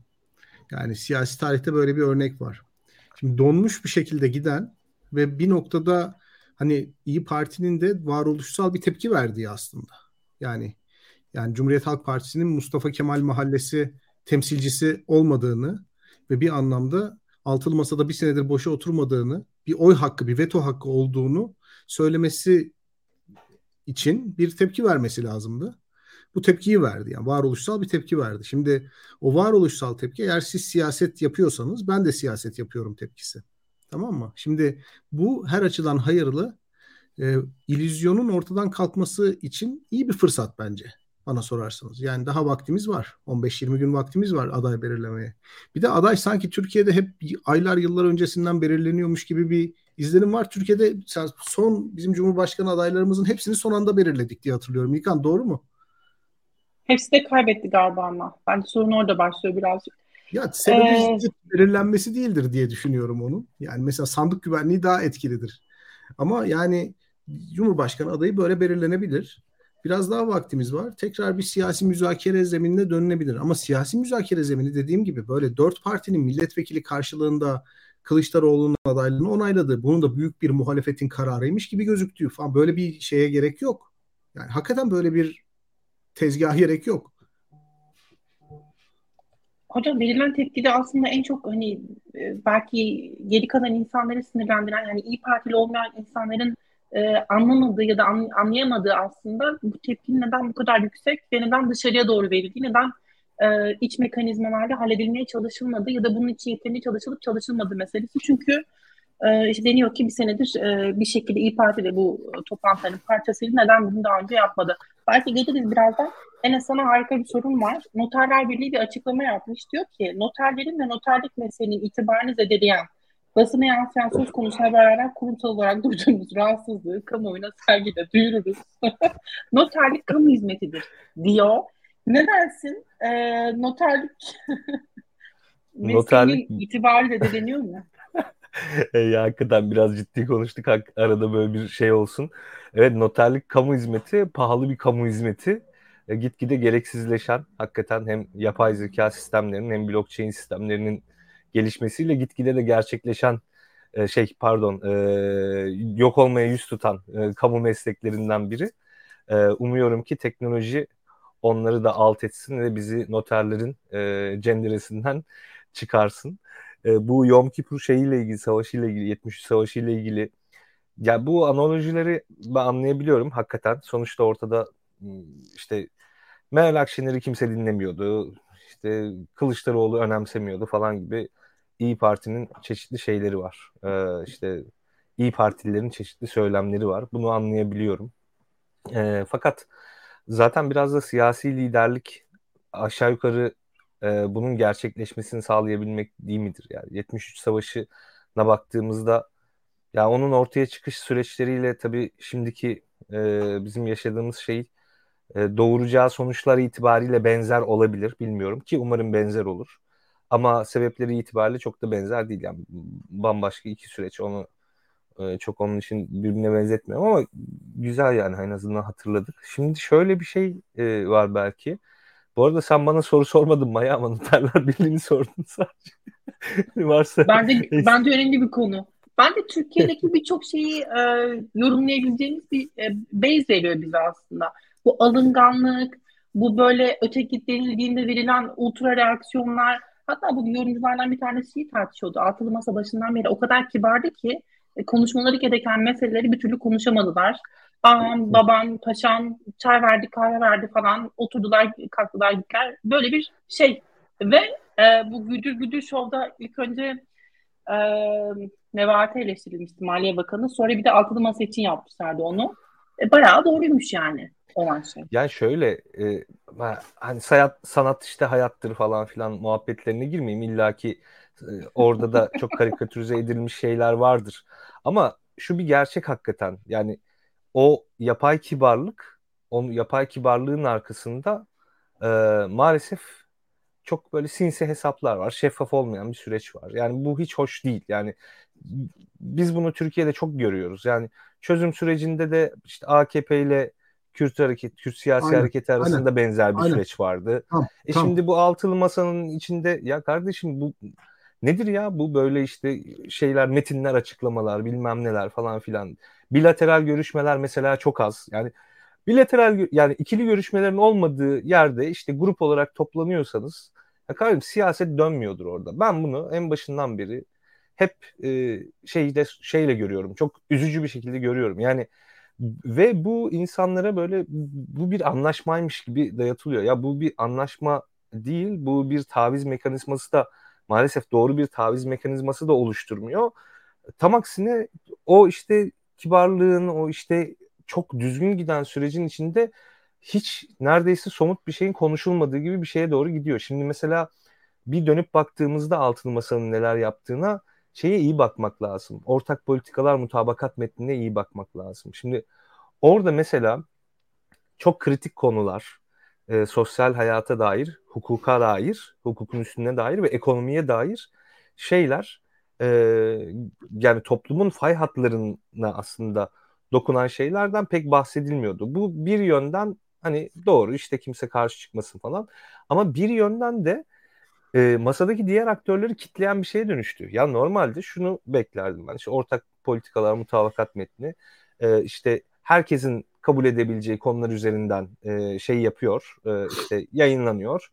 E, ama her partinin ayrı ayrı gerçekten ciddi ciddi işte ekonomi programlarını vesairelerini böyle çok canlı bir şekilde açıklamalarını beklerdim. Şimdi Deva Partisi bunu yaptı, İyi Parti bunu yaptı. Ee, diğer partiler yaptığımı pek bilmiyorum. Çok CHP takip de edemedim. CHP de yaptı. CHP, CHP de yapmış. Çok, vizyon ha, CHP aynen bir vizyon toplantısı yaptı. Bu arada ben vizyon toplantısına gittim. Orada çok bir şey yoktu yani. Hani İyi Parti ve şey Deva'nınki kadar ayrıntılı değildi. Orada hani Deva'nınki çok biraz böyle akademik falan e, kaçtı bence bana göre. İyi Parti'ninki biraz daha ayarında gibiydi. CHP'ninki de de pek somut bir şey yoktu. Orada daha böyle ekonomik bir toplantı gibi değil de daha böyle siyasi bir içeriği vardı. E, hedef kitlesi falan şaşırmıştı. Velhasıl yani toplumu esas ilgilendiren konularda siyaset üretmeyi engelleyen bir şeye dönüşmüş olması beni biraz üzdü. Ama ya bunların hepsi şu an boş ya. Yani şimdi altın masa eleştirisi yapmanın hiçbir anlamı yok. Çünkü zaten bir yıldır yapıyoruz. Bence biraz şeye bakmak lazım. Aslında yavaş yavaş hem Barış hem Bilgehan hem Nezih girdi. İlkan'ın da fikirlerini merak ediyorum. Ya önümüzde milletvekili seçimi var, cumhurbaşkanlığı seçimi var.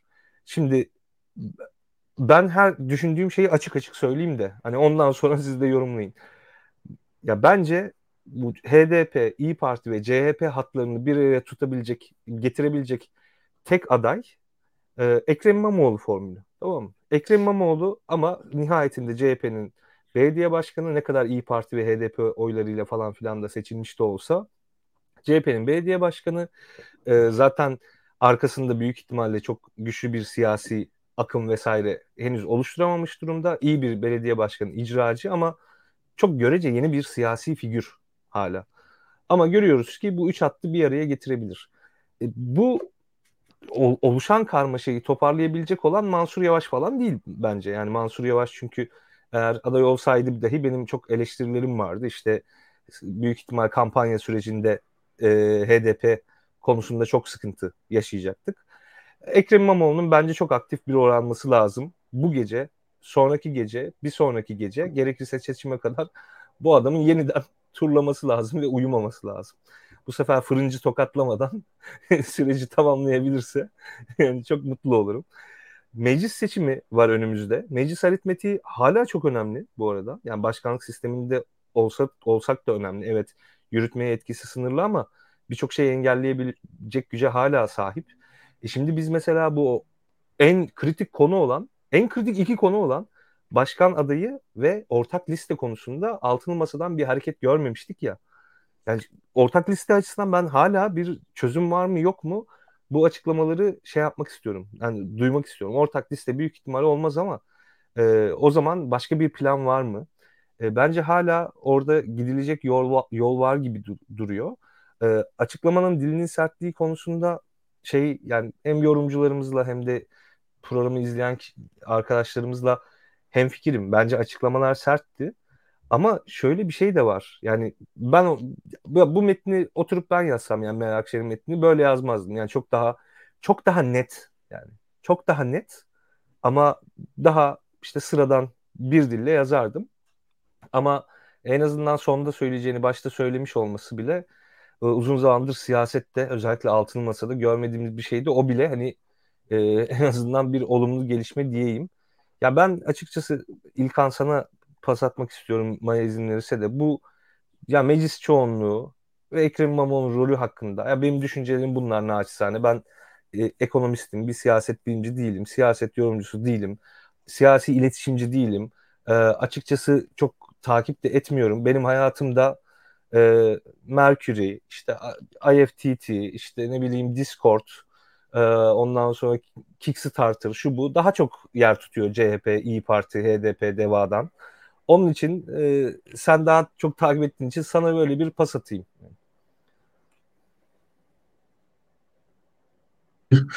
Enes şöyle söyleyeyim, e, Maya'nın da izniyle. E, bir defa Türkiye'nin önünde çok zor bir seçim var ve e, şu anda yine seni anladı, yani seni ilgilendiğin tarafa bakalım. Yani Türkiye'de bugün borsada ne oldu? Yani e, CDS'leri konuştuk zaten seninle daha önce de. Yani e, ciddi ciddi sorun var ve şu anda e, Türkiye'deki her şey bu gelecek seçimle belirlenecek ve gelecek seçime dair de e, insanlar sonuçlara bakıyorlar. Ve bu sonuçları yani e, şöyle söyleyeyim bence muhalefet geç kaldı bir defa. Yani bu çatışma keşke daha önce olsaydı. Ya, Bilgehan'ın anlattığı çatışma şeyini evet Yom Kippur aklıma geliyor ama Yom Kippur'dan kaç yıl sonra o barış geldi, Camp David geldi o da aklıma geliyor. Açıkçası e, onun da o da süre aldı. Bu işler acaba bu kadar sürede yeter mi, geçer mi? Ee, çok o da benim aklımda net değil. O yüzden biraz kötümserim. Ee, bugün benim için e, son iki yıldır e, adım adım sıkıldığımın, adım adım gerginleştiğim günlerin en kötüsü. Kendi adıma e, yani en sonunda e, Sayın Berat Albayrak istifa ettikten sonra biz muhalefetin içine döndük. E, ve yani ondan sonra o, o, o günden beridir de yaptığımız yayınlardan hiçbir haz alamadım. Yani onu da söyleyeyim. Yani o zamandan beri bu yayınlarda mutsuz, o zamanlardan beri bu, bu yayınlarda huzursuz, o zamandan beri bu yayınlarda açıkçası sıkıldık durduk, birbirimize sıktık açıkçası.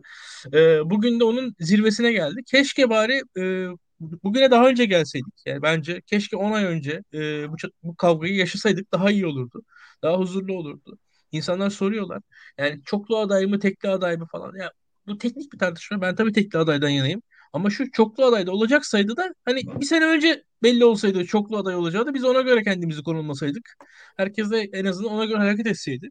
Şu anki e, açıkçası e, rastgelelik beni korkutuyor. Şu anki hesapsızlık beni korkutuyor. Çünkü aklıma şeyler geliyor benim. Yani e, Ekmelettin İhsanoğlu'nun kampanya sürecini ailesinin yürüttüğü zamanlar aklıma geliyor. O amatörlük karşı taraftaki maksimum profesyonelliğe karşı yaşanan o amatörlük günleri aklıma geliyor. Bir günde bir şeyler değişiveriyor böyle. Bir gün bakıyorsunuz biz altılı masadayken bir gün ertesi gün yok. Yani bugün saatten saate şeyler farklı ve yani şu an düşünün haberler geliyor işte belediye başkanları şurada belediye başkanları burada şu yola çıktı geliyor falan. Yani her an bir şey değişiyor. Ve şu anda şöyle söyleyeyim biz bu yayını şu saatte yapıyoruz.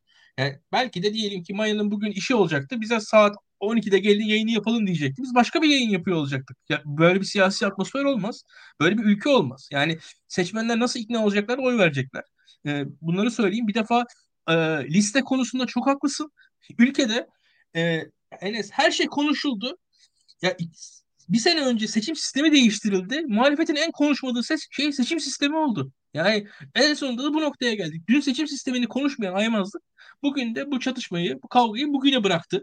Ee, çok rahatsızım ve çok ciddi sıkıntı var. Yani şu anda e, ben sağdan soldan sayıyorum, topluyorum. Yani meclisin özellikle yani meclisin mecliste muhalefetin öne geçmesinin nasıl sağlanacağını bilmiyorum. Şu an muhalefetin seçimi kazanacak kadar seçmeni var bence. Yani muhalefetin alt alta koyduğumuz zaman seçimi kazanacak kadar seçmeni var. Ama bu seçmeni bir hedefe yönlendirecek kadar ne bir iadesi, ne bir örgütü, ne bir fikri, ne bir söylemi var şu anda. Bu, bu isim, söylem, örgüt vesaire biz yani ismi, söylemi ve örgütü açıkçası önümüzdeki 15 günde bulmalıyız. Yan yana getirmeliyiz. Umarım olur. Ama şu anda ciddi sıkıntı var. Ee, kendi adıma şöyle söyleyeyim.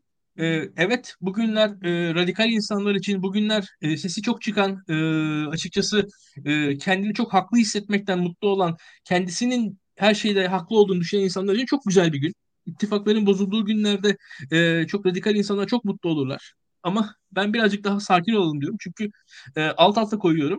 Toplama yapıyorum. Yani bu seçimi kazanmak için 56 artı 1 gerekiyor. Seçime e, 50 artı 1'i sandığa götürmek gerekiyor.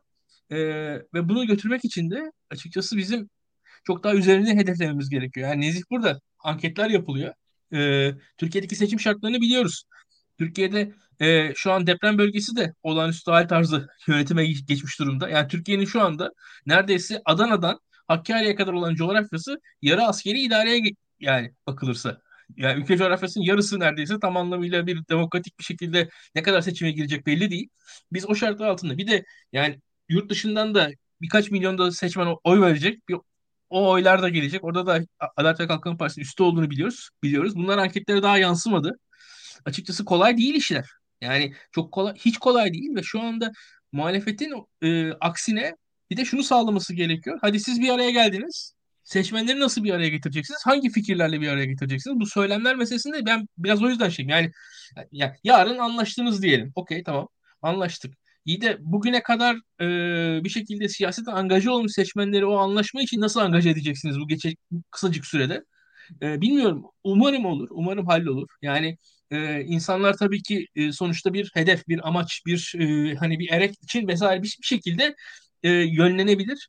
Çünkü çok ciddi sıkıntılarımız var. Yani e, işte gördük bakın bugün birazcık e, yani Meral Akşener bir konuşma yaptı. Altılı masa. O dalga geçtiğimiz altılı masa. Hiç önemsemediğimiz altılı masa biraz sallandı. Türkiye'nin hani e, borsası allak bullak oldu.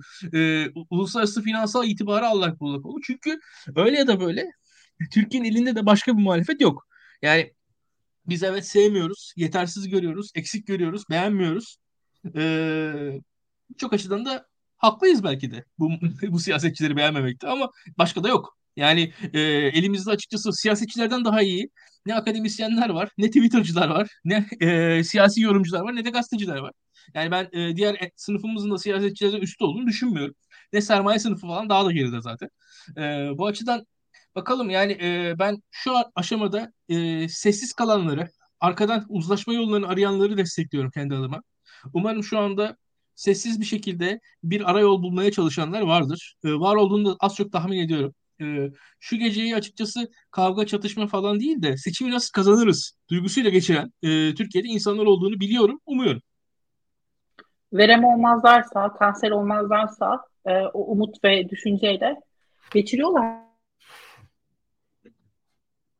Ya, mikrofonun kapandı Maya. Ben bilmiyorum niye kapandı. Herhalde sansürlendim. Ee, şey, el ele tutuşup bilmiyorum. Belki bir araya geleceğiz ve e, ortaya Büyükşehir Belediye Başkanlarını alıp sonra onları e, Akşener ve Kılıçdaroğlu'nun üzerine süreceğiz. Ve sonra onlar bir araya gelecek ve barış olacak belki. Belki sonra Şirinler Köyü'nde herkes mutlu olacak. Bilmiyorum yani gerçekten Arap saçı gibi bir durum. Ee, Nezi Onur Kuru'ya şeyi soralım. Ee, Twitter'da özellikle bugün e, herkes İyi Parti'den ayrılan ayrılana, ayrılan ayrılana gibi bir e, hava vardı. Böyle herkes şeyi paylaşıyor, Edelet'ten e, kayıt paylaşıyor. Yargıtay kilitlenmiş, Halk TV'de ulaşmış e, Yargıtay şeyinin sitesine. Onu da taşıdılar sürekli ekrana. Ve Halk TV'de saray entrikası gibi bir ifadede kullanıldı bütün olup biten için. Ee, bilmiyorum nasıl bir araya gelirler, gelirler mi ve e, İyi Parti'nin oyları düşer mi? Hmm, sen ne sorarsın? Mikrofonun kapalı senin de. Ben İyi Parti'nin oylarını artırabileceğini düşünüyorum. Çünkü yani İyi Parti CHP ile birlikte e, durduğu için aslında bazı potansiyel gruplardan da oy alamıyor. Ama bu oy artırmanın e, işe yaraması için ortak liste gerekiyor. Esas ortak liste olmadan oy artırmanın bir faydası yok e, sosyal medyada İlkan'ın ifade ettiği gibi yani ahlak sinyalleme, öfke kusma, kendini haklı hissetme gibi e, ve kendi sosyal çevresine şirin gözükme gibi e, birçok motivasyonu olan insanlar e, kendi meslek birikimlerini siyaset yapmak için e, kullanan insanlar İyi Parti'yi hedef aldılar. Ya tabii ki Meral Akşener'in dili bence de çok sertti ve çok duygusaldı. Ben e, açıkçası GİK'in zaten bugüne alınması beni korkutmuştu. Böyle sert bir açıklamada bekliyordum ama bu kadar sertini ben de beklemiyordum ama şunu net ifade etmek gerekir ki Kemal Kılıçdaroğlu kendisiyle kavga edilmesini dahi engelleyecek düzeyde iyi bir poker oyuncusu. Belki de Kemal Kılıçdaroğlu ile tartışmak için kavga etmeniz gerekiyor bu açıkta. Ben o yüzden siyasetin doğasında görüyorum bu itilafı. İnsanların da böyle sanki biri bizi gözetliyor izler gibi böyle aa bunu bunu yap çok ayıp filan modunda böyle e, kavgalara girişmesini artık şey gibi buluyorum. Siyaset magazini gibi böyle hani magazin programlarında ya da işte o tarz programlarında bu yeni popüler olan adını unuttum İlkan bilir de e, işte kişileri seçip böyle taraf alma meselesi gibi yani ya da işte futbol takımı tutarcasına yine böyle takım e, savaşı gibi yani. Sosyal medyayı önemsemeyin. Yani Amerika'daki seçimlerde liderlere ilk söylenen şey sosyal medyayı önemsemeyin. Twitter'ı kapatın demek bu yani. Dolayısıyla ben... Tamam e, olay sosyal medyanın çok ötesinde geçti. Yani e, işte kanalların kompozisyonuna bakınca, gelir tamam. modellerine bakınca, ilişkili oldukları gruplara bakınca, gelen yorumculara bakınca bilmiyorum orada aslında orası da bir nevi sosyal medyadaki dili e, bir şekilde büyütüyor ve çok fazla kendine şey buluyor bana. Yani şöyle kitleyi etki, etkileyebilen tek kanal muhalefette Fox TV. Diğerleri zaten kendi kitlesinde. Yani CHP seçmeni zaten Halk TV izliyor işte. Ya çok etkili etkileyici değiller açıkçası. Onu söylemek gerekir. Yani sosyal medyayı ya da işte yandaş kanalları, yandaş iki tarafın da yandaşı. Muhalefet ya da iktidarın yandaş kanallarını çok dikkate almamak lazım. Yani Fox izleniyor Türkiye'de. Başka bir kanal izlenmiyor ki. Habertürk falan da o kadar izlenmiyor. CNN Türk o kadar izlenmiyor. Dolayısıyla yani ben bugünkü tartışmanın e, insanları tabii ki korkuttuğunu ama diğer yandan da aday konusundaki kaygıların da Meral Akşener'in dile getirdiğini düşünüyorum. Yani sıradan insan Meral Akşener'in dik bir şekilde e, kazanabilecek adaylar üzerinden, kendi üzerinden değil kazanabilecek adaylar üzerinden yorum yapmasını da takdirle karşılamıştır merkez ve sağ seçmenler ve ben Meral Akşener'in AK Parti ve MHP'den e, takdir gördüğünü tahmin ediyorum. Tabii ki e, CHP'ye kaptıracağı oylar da olabilir ama bilmiyorum yani bunun sonucunda işler nereye evrilir? Sabit de kalabilir işte. Bir taraftan kaptırırken bir taraftan oy olabilir. Yani e, şuna geliyorum ben sonuç olarak e, bu bir şey gibi yani input'u alıyorsunuz. Doğru bir yani nasıl diyeyim e, Türkçesini bulamadım şu anda. E, yani elinizde materyal var. Diyelim ki oylar materyal tamam. Bunlar da demokrasi üretmek istiyorsunuz. Demokrasi ürününü üretmek istiyorsunuz. Bunları doğru bir şekilde sistematize etmeniz gerekiyor. Yani ortak liste doğru aday stratejileriyle e, bunları kazanmaya yönelik e, bir yola çevirmeniz gerekiyor ama ben şunu anlayamıyorum. Yani siyasette özellikle muhalefette büyük bir akıl tutulması var. Her şey kervan yönünde yolunda düzülür gibi düşünüyorlar. Ee, yani mesela Tayyip Erdoğan karşıta olan kitle Tayyip Erdoğan'a oy vermem diyen çeşitli anketlerde işte 55 civarı gözüküyor. Sanki o 55 bir blokmuş gibi ya da parti oyları bir blokmuş gibi tek tek üst üste alt alta toplanıyor filan. Hepsi şu adaya oy verir zaten diyor. Ya da işte bu aday bu kadar alıyorsa diğeri de bu kadar alır deniyor. Yani siyaset psikolojisini göz ardı eden bir yaklaşım var. Böyle basit e, bakkal aritmetiğine dayanan e, yani siyasetin inceliklerinden anlamayan e, çok nasıl diyeyim köhne bir yaklaşım var ve ben bu köhne yaklaşımla açıkçası seçimlerin kazanılmasının sürpriz olduğunu düşünüyorum. Ben e, son bir iki aydır e, hatta yani Erdoğan'ın e, Cumhur İttifakı'nı meclis çoğunluğuna taşıyacak seviyeye getirdiği yaklaşık ne zamandan beri Aralık ayından bu yana ben muhalefetin kazanmasını açıkçası sürpriz olarak görüyorum. Yani muha- muhalefet kazanır diyen, muhalefet kazanır diyen şu an iyimserdir, gerçekçi değildir. Onu söylemek istiyorum. Bunu tekrar tekrar vurgulamak gerekiyor. Muhalefet kazanır diyen şu an iyimserdir, gerçekçi değildir. Muhalefetin gerçekçi ol yani gerçekçi şekilde kazanıl kazanabilir pozisyona getirmek için ya adayı tartışacağız yeniden ya da adayın yanında güçlü e, Cumhurbaşkanı yardımcılığı modeli, ticket sistemini tartışacağız ve e, ortak liste meselesini yani böyle ekmek su gibi bir gereklilik olarak göreceğiz. Ben açık söyleyeyim, genel başkan yani açık daha açık söyleyeyim. Kemal Kılıçdaroğlu ile yüz yüzeyken ben bunu ifade ettiğimde salondaki kimse bunun farkında değildi. Yani o kadar gazeteci, yorumcu, siyasetçi iç içeydi. Kemal Bey de ya sanki bir kere duymuş gibi davranmıştı. Çok da ciddiye aldı bunu hakkını teslim edeyim. Ee, Tekrar eder misin? Tekrar eder misin Nezi? Yani Kemal Kılıçdaroğlu'nu ben bu meseleyi anlattım. Cumhur İttifakı yüzde 41 ile seçimi kaybediyor meselesini aman yüzde 41 ile e, meclis çoğunluğunu kazanıyor meselesini anlattım. Ama şöyle bir yaygın algı var. Ya bunu çok ünlü yorumcularımız da yapıyor, yabancılar da yapıyor. Muhalefet zaten meclis kazanıyor işte Cumhurbaşkanlığı seçimi işte böyle bir sıkıntılı filan. Alakası yok yani zaten meclis de gidiyor Cumhurbaşkanlığı seçimi de sallantılı. Yani ikisini birden de kaybetmek çok olası yani. Ya şu an Tayyip Erdoğan işsizlik seviyesini 2018 seviyesine çekti. Enflasyon iktidarların çok büyük düşmanı değil. Seçmen enflasyona alışkanlık gösterebiliyor. Tayyip Erdoğan Ukrayna Savaşı'nda dünya yani uluslararası düzeyde bir stara dönüştü. Tayyip Erdoğan deprem sonrası yaraları sarma politikasına geçerken muhalefet herhangi bir çözüm odaklı bir şey söylemedi yani. Bunları unutmamak gerekiyor ve muhalefetin ben şu an için e, yani öngörerek yani şu an belki kafa kafaya denk bir pozisyonda ama bu gidişatla devam ederse muhalefet muhalefetin kazanmasının sürpriz olduğunu konuşuyorum. Yani söylemek istiyorum. Bunun fark edilmesi gerekiyor. Yani niye bu kadar rahatlık var ben anlamış değilim. Yani insanlar şey mi düşünüyor acaba siyaset erbabı? Biz zaten kol, koltuğumuz var bir şekilde işte milletvekilliği ya da işte parti görevliliği. Yani bir şekilde kervan işte gidiyor yani. Hani kazansak da kaybetsek de biz yine de devam ediyoruz yani hayatımıza böyle mi bakıyorlar? Açıkçası bilmiyorum. Yani bu topluma bir sorumluluğu var siyasetçilerin. Eğer Kemal Kılıçdaroğlu aday olacaksa Kemal Kılıçdaroğlu'nun Meral Akşener'i memnun etme, teskin etme görevi var. Meral Akşener kazanacaksa bu kadar sert sözler söylememe sorumluluğuna sahip. Ya da işte Ekrem İmamoğlu, Mansur Yavaş bir şekilde kazanılmasını istiyorsa bu problemi çözmek zorundalar. Yani bilmiyorum biz daha ne yapabiliriz ki biz mesleğimizi, kariyerimizi tehlike, tehlikeye atarak açık kimliğimizde muhalefet yapmaya çalışıyoruz. Hem muhalefet içinden hem de iktidardan tepki görüyoruz. Yani biz de insanız yani bu siyasetçiler de sorumluluğunu tamamen yerine getirsinler. Artık çok yorulduk yani. Ben şunu görüyorum. Bir, iki sene öncesine kadar hakikaten ben e, muhalefetin bir şekilde kazanabileceğini düşünüyordum. Ama artık sürpriz olarak bakıyorum. Yani bu gidişat bunu gösteriyor bize. Hocam, e, Bilgehan Hocam siz çıkmadan son bir soruyu sorayım mı yoksa çıkacak mısınız? Evet yani son olarak bir şey söylemek istiyorum. Yani gerçekten tamam. ciddi ciddi çalışılacak bir şey var. Yani bugün ortak aday listeleri aslında tamamlanmadı. Yani bu nereye gidecek belli değil. İkincisi başkan adayı belli değil.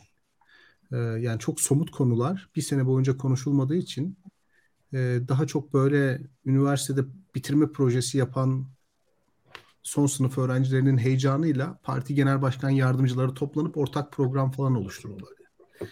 Aslında asıl somut meseleler bunlar.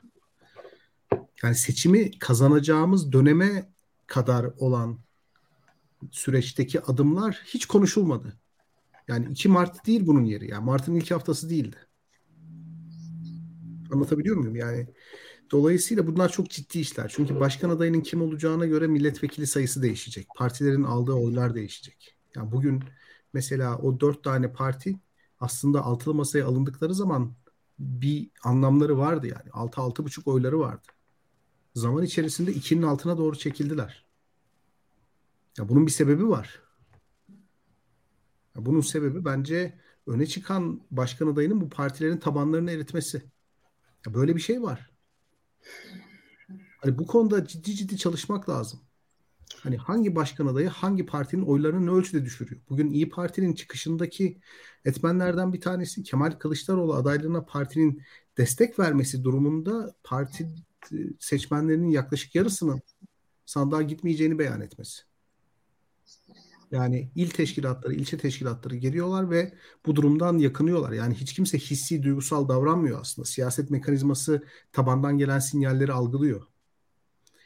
Yani ben çok merak ediyorum mesela Saadet Partisi Kayseri il teşkilatı ne düşünüyor bu konuda? Hakikaten çok merak ediyorum. Dolayısıyla onların tabandan gelen talebi yansıtmadıkları zaman da oy kaybettiklerini görüyoruz. Yani 2018'de 1.6 oy almış olan Saadet Partisi şu anda 0.4 civarında. Ve yeniden Refah Partisi çok iyi yükseliyor falan. Nereden alıyor acaba bu oyu? Muhalefetin oyunu alıyor. Ve muhtemelen muhalefetin aldığı oyunu iktidara tahvil edecek. Böyle bir şey. Yani yüzde birlik oy da bugün 600 bin oy ediyor. 500-600 bin oy ediyor. O yüzden adayların milletvekili sayılarına yaptığı etki, hangi adayın nasıl karşılık bulacağı, olası senaryoların falan ciddiyetle çalışılması lazım. Yani bu süreç e, hani şu ana kadar hiç çalışılmamış ve 2 Mart akşamı bir toplantıda e, biz beşimiz imzaladık o zaman artık ilan edelim. Böyle olma, olmamalı. Bu hakikaten çok ciddi bir sorumsuzluk örneği bana sorarsanız. Ya bir şey gerçekten... istiyorum. Ben bitti zannettim pardon. Ya şey ya bu kadar tamam. Ya bir de şöyle bir hayal var. Ee, İyi Parti gidiyor, HDP geliyor. Bunu söyleyenlerin 91 seçimlerine bakmalarını istiyorum. 91 seçimlerinde e, SHP HEP'le ittifak yaptı. Yani yüz, bir önceki yerel seçimde yüzde 28 alan SHP'nin oyu HEP, HEP'in varlığına rağmen yüzde 20'ye düştü. Çünkü Türkiye'de çok güçlü bir Kürt milliyetçiliği karşıtlığı var. Ve aradan fırlayan Demirel o seçimde çok büyük bir başarı elde etti. Bu seçim yani şu ankiyle kıyaslayın bunu. Mesela İyi Parti'yi Demirel'le özdeşleştirebilirsiniz. CHP ile HDP'yi SHP ile hep özdeşleştirebilirsiniz.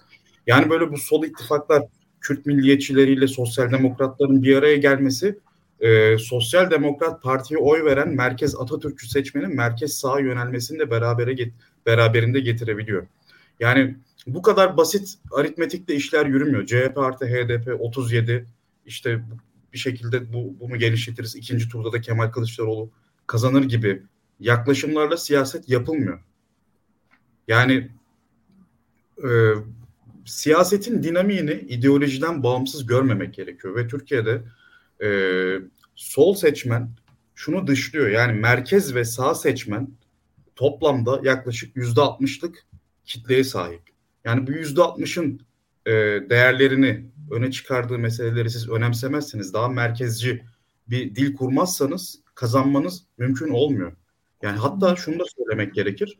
Bu seçmenin bir kısmı eski Erdoğan seçmeni ama yıllarca Erdoğan'a seç, e, oy vermiş insanlar. Yıllarca Erdoğan'a oy vermiş insanlar Erdoğan'a dair hakaretamiz söylemleri, işte onu böyle şeytanlaştırıcı söylemleri kabul etmiyorlar. Nefret dili gibi görüyorlar. Yani Erdoğan'a karşıtlık yerine Erdoğan'ın yol açtığı sorunlardan hareketle bu sorunlara yönelik daha makul çözüm stratejileriyle gitmek gerektiğini düşünüyorum. Yani bu Kemal Kılıçdaroğlu'nun adaylığı için de geçerli. Ben Kemal Kılıçdaroğlu'nun e, sol popülist bir stratejiyle oyların daralttığını düşünüyorum. Kemal Kılıçdaroğlu'nun kesinlikle kaybedeceğini düşünmüyorum ama bu stratejiyle oyların daralttığını tekrar vurgulamak istiyorum. Benden bu kadar. Hocam e, sizle vedalaşalım o zaman. Çok teşekkürler değerli yorumlarınız için. Ya Bilgehan gitmeden aslında sana son kısa şeyi sorayım. Şimdi yani yorumlarda da bakıyorum işte herkes sanki işte bizim e, olmasını istediğimiz olmasını istediğimiz şeyi söylüyormuşuz gibi falan davranıyor da ya bunlar bazı anket sonuçlarına falan dayanıyor. Siz, siz de bazı başka anket sonuçlarına göre başka değerlendirmeler yapabilirsiniz. Ben sana şeyi sorayım Bilgehan. Ya bundan sonra ne olacağının ne olacağının cevabını aşağı yukarı verdik. Ya bundan sonra ne olabilir konuştuk. Ama ideal olarak bundan sonra ne olmalı? Ben senin o konudaki fikrini merak ediyorum. Yani bundan sonra ideal bir senaryoda muhalefetin hem meclisi hem Cumhurbaşkanlığını kazanması için Meral Akşener'in, Ekrem İmamoğlu'nun, HDP'nin, Kılıçdaroğlu'nun, şunun bunun yani ne yapması lazım abi? Yani belki de hani buradaki insanlar aslında biraz şey e, yani hem siyasetçiler hem de bizi izleyen izleyiciler e, ya belki de ya bizi izleyen izleyiciler bunu merak ediyor. Siyasetçiler de belki yani ne yapacağını bilmiyor olabilir bilmiyorum ya son zamanlarda gördüğüme göre kimse ne yapacağını bilmiyor zaten. Abi gerçekten ne olmalı? Hani sana göre ben onu merak ediyorum. Bir söylersen çok sevinirim yani yorumlarsan. Ya benim ideal senaryom e, bir masa etrafında partilerle müzakere etmeden hiçbir partiye ait olmayan bir adayın HDP, CHP ve İyi Parti oyunu mobilize etmesi. Yani şimdi bu partili cumhurbaşkanlığı sisteminde bir partinin genel başkanı, bir partinin çok sadık bir üyesi cumhurbaşkanı olduğu zaman çok tehlike oluyor. Ee, yani çünkü başkanlık sisteminde başkanın yetkisi çok fazla ve e, o partiler arası denge dağılabiliyor, bozulabiliyor. Ee, mesela altılı masanın en büyük sorunu bence HDP'nin pozisyonuydu. Çünkü HDP'nin dışarıda kalması hakikaten çok büyük bir haksızlık. Yani Gültekin Uysal'ın iki bakanlık aldığı kabinede HDP HDP'den gel oy ver. E, gelip oy vermesini istiyorsunuz. E, çok saçma bir şey bu. Şimdi dolayısıyla bu tip projeler yürümüyor. Yani çok parçalı muhalefet yapısı içerisinde böyle beraber kabine kurmak, beraber partilerin müzakere ettiği projeler yürümüyor. Onun yerine partilerden bağımsız yani hiçbir partiye ait olmayan bir adayın bütün parti tabanlarını mobilize etmesi gerekiyor. Yani böyle adaylar lazım. Ee, öncelikli olarak aday seçimini buna göre yapardım. İkincisi bu aday seçiminin partilerin oylarını düşürmeyecek şekilde olması gerekiyor. Yani adayın söylemleri, adayın rengi, adayın işte ne bileyim siyasi enerjisi parti tabanlarıyla çok fazla çatışmamalı. Parti adayı endorse ettiği için kendi tabanıyla çatışmamalı. Yani bir de öyle bir tarafı var bu işin. O yüzden bence yani ilk yapılması gereken şey e, bu dakikadan sonra eğer siyaset kapısı açıldıysa Akşener'le Kılıçdaroğlu'nun e, bu belediye başkanları moderatörlüğünde bir otelde toplantıya başlaması. E, bütün projeksiyonları göz önünde bulundurarak aday aday e, milletvekili sayısına yaptığı etkiyi tartışmaları. Şimdi bakın bir şey söyleyeceğim. Kemal Bey 7 Haziran'dan sonra %26 oy almasına rağmen Devlet Bahçeli'yi Tayyip Erdoğan'dan kurtulmak adına başbakan yapmak istedi. Hatırlıyor muyuz? Hatırlıyoruz değil mi? Kemal Bey ben başbakan olacağım gibi bir ihtirasa kapılmadı. Yeter ki Erdoğan'ı bu noktada durduralım ve sen gel başbakan ol dedi. Selahattin Demirtaş yeter ki Erdoğan'ı durduralım ben Devlet Bahçeli'nin başbakanlığında kurulan hükümete güven oyu vereceğim dedi. Yani muhalefetten beklediğimiz siyasi kararlılık bu. Şimdi orada fireyi kim verdi? Devlet Bahçeli verdi. Yani baktığınız zaman Devlet Bahçeli bugün başbakan olmayı elinin tersiyle itmiş bir adam. Şimdi 2023 senesine geldiğimiz zaman bizim hakikaten seçimi kazanabilecek adaylarımız var. Yani anketlerde çok üste çıkan ve bu bahsettiğim projeyi gerçekleştirebilecek adaylarımız var. Belki bir fedakarlık zamanı da bu zamandır. Yani bunu buna gerçekten inanıyorum. Eğer fedakarlık yapmak istemiyorsa Kemal Bey, yani bunu da bu da olabilir yani. Hani seçim bu fedakarlığı yapmak da istemeyebilir. Siyaset böyle e, bir vakıf değil. Bu başkanlık projesinin nasıl gerçek yapılacağına dair bir müzakere yürütülmeli. Yani başkan, belediye başkanlarının kampanyaya katılması mı, Meral Akşener'in o kampanyanın neresinde duracağı, kampanya boyunca hangi aktörlerle ilişki kurulacağı falan gibi böyle garantiler verilmeli. Ki tabanlarına karşı bu partiler yani mesela İyi Parti kendi tabanına karşı mahcup olmasın. Tabanını kaybetmesin. Mesela şu anda fedakarlık istenen aktör aslında altılı masa mekanizması içerisinde İyi Parti. Yani tabanının yarısını feda etmesi isteniyor. E, dolayısıyla onu da ikna etmek lazım. Yani tekrar bir siyasi müzakereye çektiğiniz zaman o, o sorunları da göz önünde bulundurmak lazım. Yani İyi Parti hangi adayla oyunu arttırır? Hangi adayla oyunu korur? Hangi adayla sandalye sayısını arttırır? Bu İyi Parti'nin değil muhalefetin de hanesine artı yazacak çünkü. Şimdi siz böyle partileri bir şekilde kendinizden uzaklaştırarak giderseniz ve bir anlamda kendi projenizi onların kabul et, etmesi için dayatırsanız işte bir yerden sonra muhalefet olarak topyekun kaybediyoruz. Yani ben ciddiyete davet ediyorum. Ciddiyete ve siyasete davet ediyorum. Hakikaten yani bugün Kemal Bey'in adaylığına onay veren dört tane küçük partinin muhalefetin toplam meclis sandalye sayısını zerre umursadığı kanaatinde değilim. Ve bu doğrultuda oy verdikleri kanaatinde de değilim. Açık söyleyeyim. Abi o zaman sen evet. özetle diyorsun ki bunlar yeniden bir araya gelip konuşmalı, müzakere etmeli. Etmeli. Etmezlerse bile yani diyelim ki etmediler ve her şey koptu. Yani çoklu aday da dünyanın sonu hiç arzu ettiğim bir şey değil ama dünyanın sonu değil. Sandık katılımını arttırır. Yani e, sandığa gelmeyecek olan seçmeni sandığa çeker. Canlı siyaset iyi bir şeydir. Yani 2018 seçimlerinde mesela çoklu aday yüzünden kaybettiğimiz kanaatinde değilim ben. Gerçekten. Orada bambaşka sorunlar vardı. Yani kampanya sorunları vardı, sandık güvenliği sorunları vardı. Yani temel sebep çoklu aday mıdır diyemem. Aday çok iyi bir şeydir. Kararsız seçmeni cezbeder. Doğru bir ortak aday cezbedebilir. Ama diyelim ki her şey kötü gitti. Çoklu aday noktasına geldik. Ya orada da dünyanın sonu değil arkadaşlar. Yani bir noktada siyaset devam ettiği sürece Ankara yerinde durduğu sürece bir şekilde insanlar kazanmak için ittifak yapar. Yani ittifak kendi başına kutsal bir şey değildir. Kazanmak siyasette önemlidir. Ve ittifakla kazanır, kazanacağına inanırlarsa ittifak yaparlar. Yani siyasi aktörler kazanacaklarına inandıkları zaman ittifak yaparlar. Ee, kimse ittifak yapmaya zorlanamaz. İttifak kendi başına kutsiyet içermez çünkü. O yüzden hani çoklu adayda da birinci turda bakarız sonuca. İkinci tur öncesi bir ittifak kurulur. Yani dünyanın sonu değil. Enseyi karartmamak lazım. Ben açıkçası çok zaman olduğunu düşünmüyorum. En baştaki şeye tekrar döneyim. Zamanlama aşağı yukarı her şeydir. Çünkü beklentiyi ve güveni doğru zamanda doğru şeyleri veya yanlış zamanda yanlış şeyleri yaparak yıkarsınız veya kurarsınız ben o kadar zaman kaldığı kanaatinde değilim de umarım hakikaten Türkiye'de 24 saat uzun bir süredir siyaset açısından. Bakalım. Bakalım. Ben de zihnim. Güzel bir haber vereyim size. Habertürk Ankara temsilcisi Fevzi Çakır, CHP Genel Merkez'den İmamoğlu'nu Akşener'le görüşme tale görüşmesi talebine gittiğini söylemiş. Gürsel Tekin de onaylamış yayında. Ha, biraz önce söylediğim şey ya. Aklı yani başka yolu yok abi. Şimdi şeye Bilgehan'a çok katılıyorum tamam mı? Barış'a, Bilgehan'a yani hepinize. Temelde diyorsunuz ki ya kardeşim meclisi almak için e, bunların yüzde kırktan fazla oy almaması lazım Cumhur İttifakı'nın. Ve tek adayla işte ilk turda almamız lazım. Çünkü ikinci turda bunlar meclisteki çoğunluğu alırlarsa işte bir şekilde istikrar falan deyip şey olacak.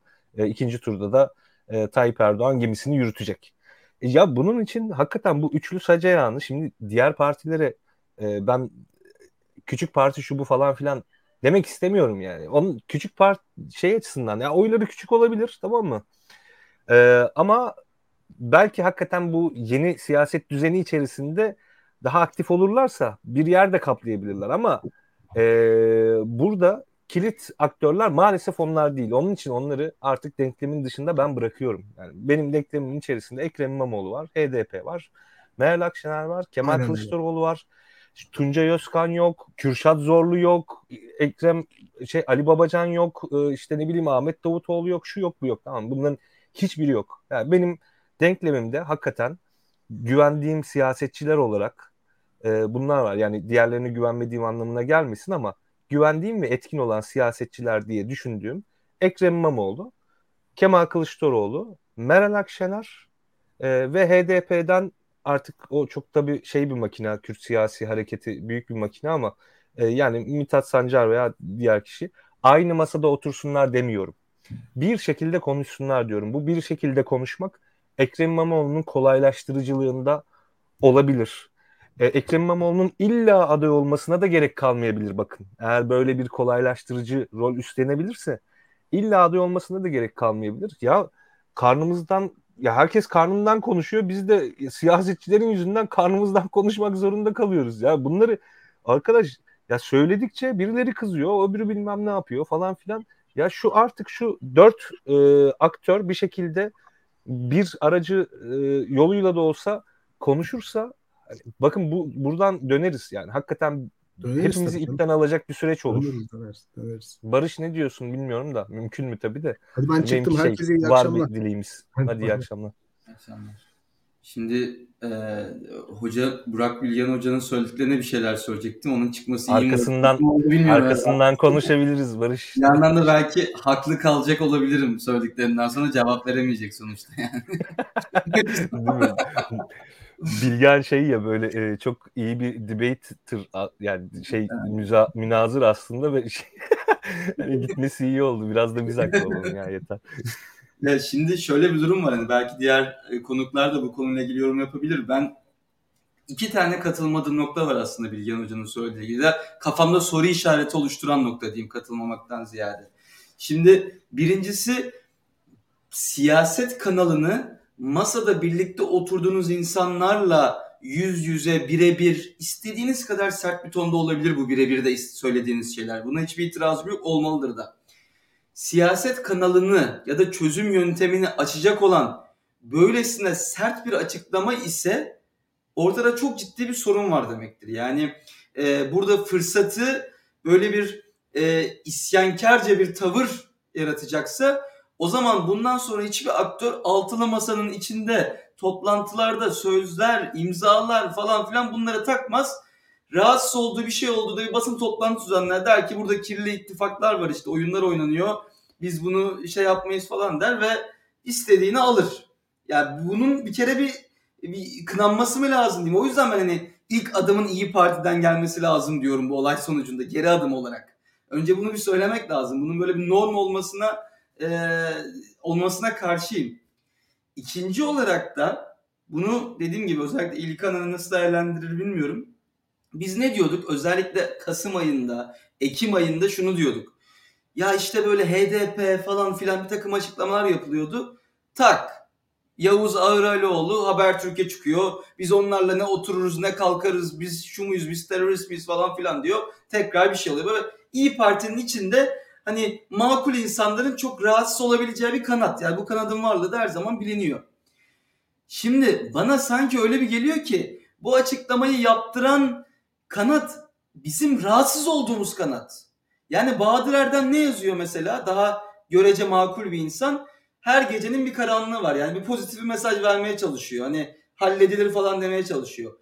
O yüzden bu olaya bu plot twist'te bizim hani neden e, hadi ya tamam buradan yeni bir oyun kuralım dememiz gerektiğini e, onu anlayamıyorum ben. Tam tersi HDP ile bir şey kurulacaksa ya da seçimi kazandıracak X aktör, Y aktör İmamoğlu'nun HDP ile görüşmesi yeniden bir kriz sebebi olamaz mı mesela? Bunun üstünden kurduğumuz bir siyasette. Yine çıkıp böyle bir açıklamayla tamam tamam HDP ile görüşmüyoruz dediğimiz bir düzene kayamaz mıyız?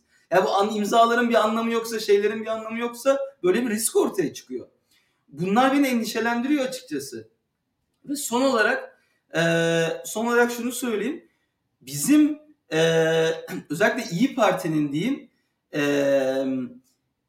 tabanını Kılıçdaroğlu'na doğru bir siyasi düzlemde ikna etmesinin Deva Partisi'nden de Saadet Partisi'nden de e, işte diğer partilerden de daha kolay olduğunu düşünüyorum görece. E, o yüzden e, bu kadar enseyi de karartmamak istiyorum. Dediğim gibi ideal aday kimdir o olur bu kılmaz o ayrı bir şey. Ama biraz da liderlerin bu tarz dönüştürücü bir yönü olması gerekiyor. Yani parti yönetiminin Zaten o yüzden bazıları yönetici oluyor, bazıları daha alt kademelerde oluyor. Bu dönüştürme cesaretine sahip olması, ikna etme, argümante etme cesaretine sahip olması gerekiyor. Yani tabii ki bunu Temel Kar Karamollaoğlu'ndan beklemek sıra dışı gerek de var mı o da tartışılır. Ama Meral Akşener'den yani Erdoğan'dan nefret eden ama sandığa da gitmekte tereddütlü bir e, atıyorum İç Anadolu'daki bir İyi Partili ikna etmesini beklemek çok da çılgınca bir fikir gibi gelmiyor bana. E, o yüzden söyleyeceklerim bu şekildeydi. E, bu, bu anlamlarda biraz daha e, düzlemin ne diyelim hani e, özellikle İyi Parti'nin bu hareketinin bir e, tamam böyle oldu çözdük ama bu da hani bir daha da olmayacak ya da bunun da bir daha olmaması için gerekli şeyler sağlandı gibi bir e, düzlem olması gerekiyor bence. Ee, ya İlkan'a döneceğim ama İlkan'a dönmeden İlkan biz yine kapanış yaparız belki birlikte Barış'la uğurlayıp ama Barış sana son e, şeyi söylemek, sormak istiyorum aslında.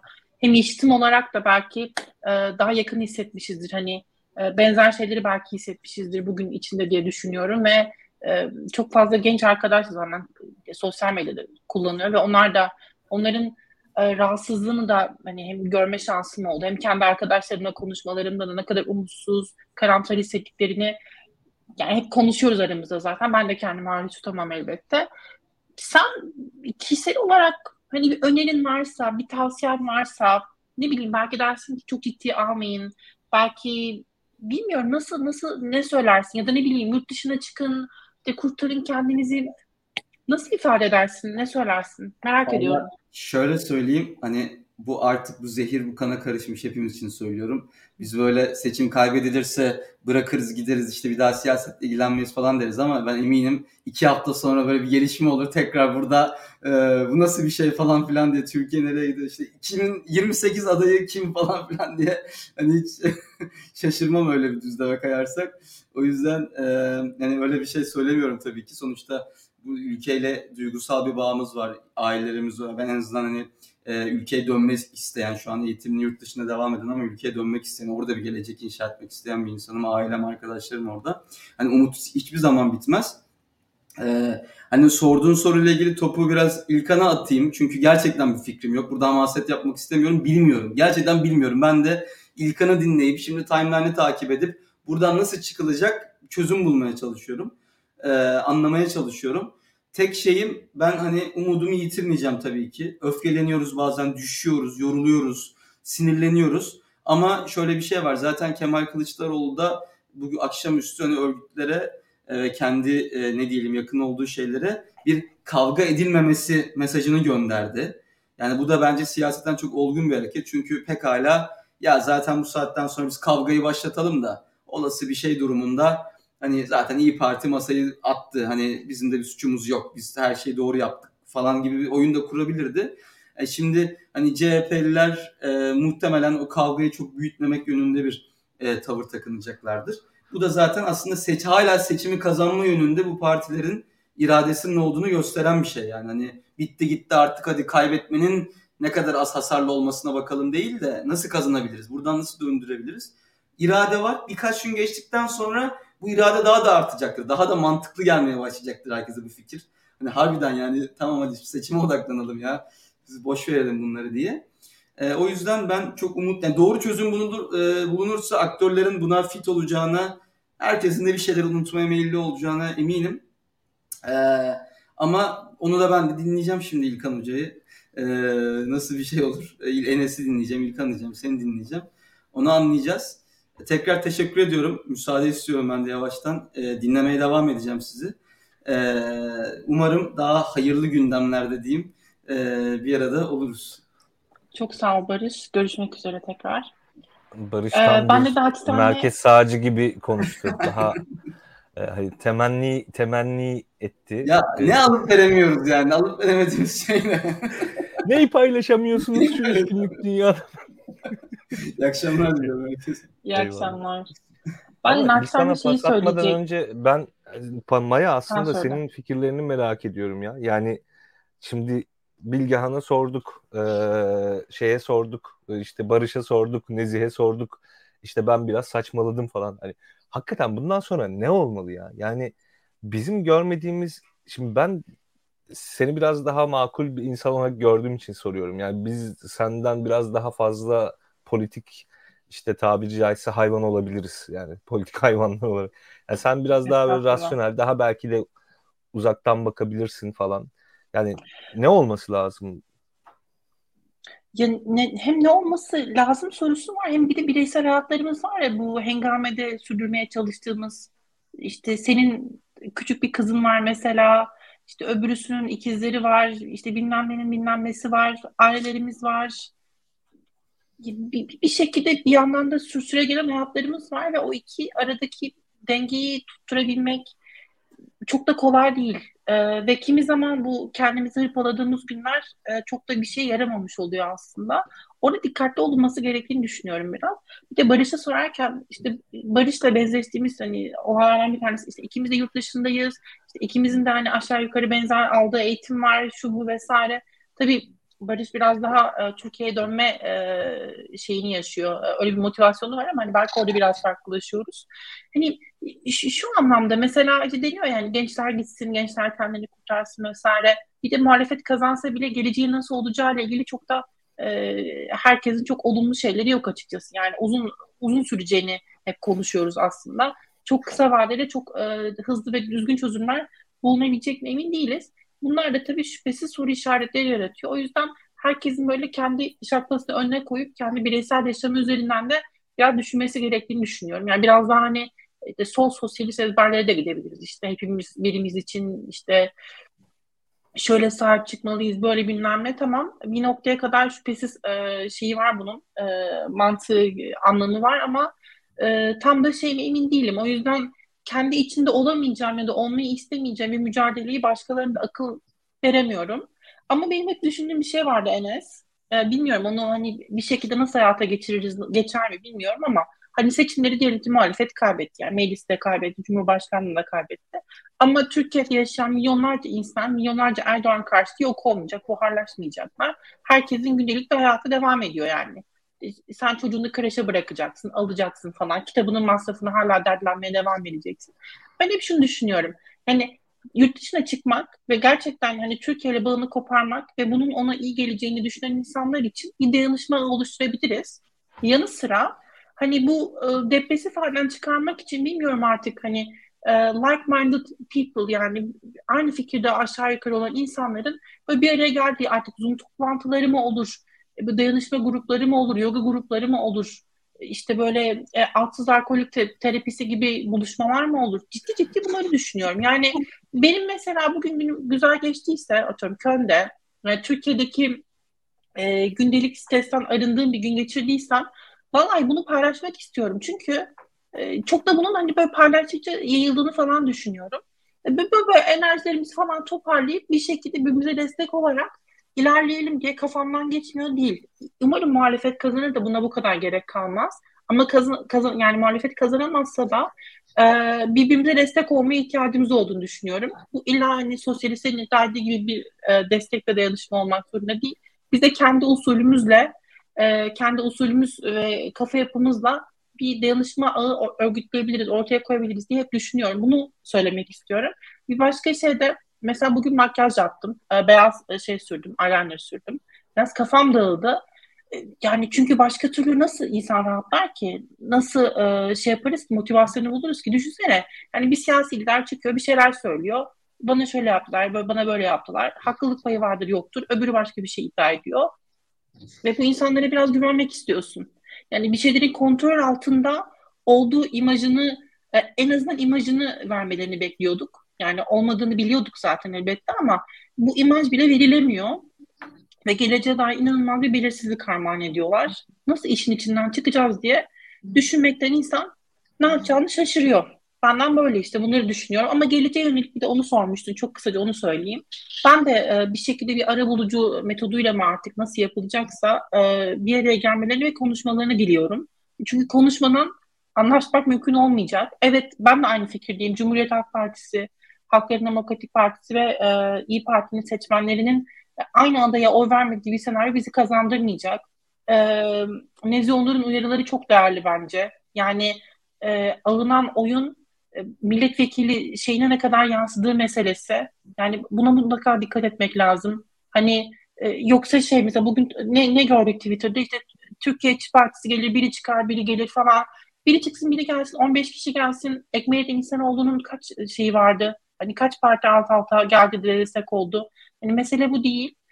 O yüzden hani bilmiyorum biraz da hani bize ne, ne sorumluluk ne iş düşüyorsa biz yapmaya hazırız hepimiz yani ve bir yanıyla da belki herkes bir şekilde bu sorumluluğu hissedip e, daha dikkatli, daha özenli mi seçmeli kelimelerini. E, ben çoğunlukla şeye çok inanıyordum yani sosyal medyanın etkisi ne ki? Yani biz kendi aramızda söylüyoruz, konuşuyoruz, ediyoruz ama e, o iş öyle olmuyor demek. İnsanlar alınıyor falan. O ona şey yapıyor. Birbirlerine gösteriyorlar falan telefondan. Senin şeyin bana bunu dedi falan diye.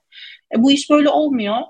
E, o yüzden biz belki bir sorumluluk üstlenip halk olarak, e, halklar olarak e, bilmiyorum biraz da bizim sırtlanmamız gerekiyor belki. Yetmedi sırtlandığımız. E, onların anne babası olup onlara doğru yolu göstermemiz gerekiyor belli ki. Öyle düşünüyorum işte.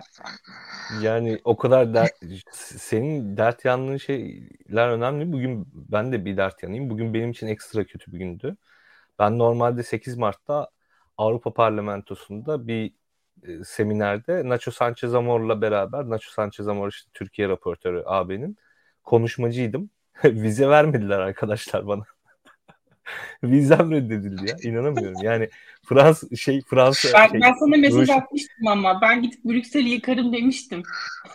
Ruşen Çakır'dan sonra ben de vize mağdur oldum. Ya düşünün ya Türkiye'de böyle bir problem var ya. Yani arkadaşlar ben kendi girişimlerim var. Ee, bir üniversitede hocayım.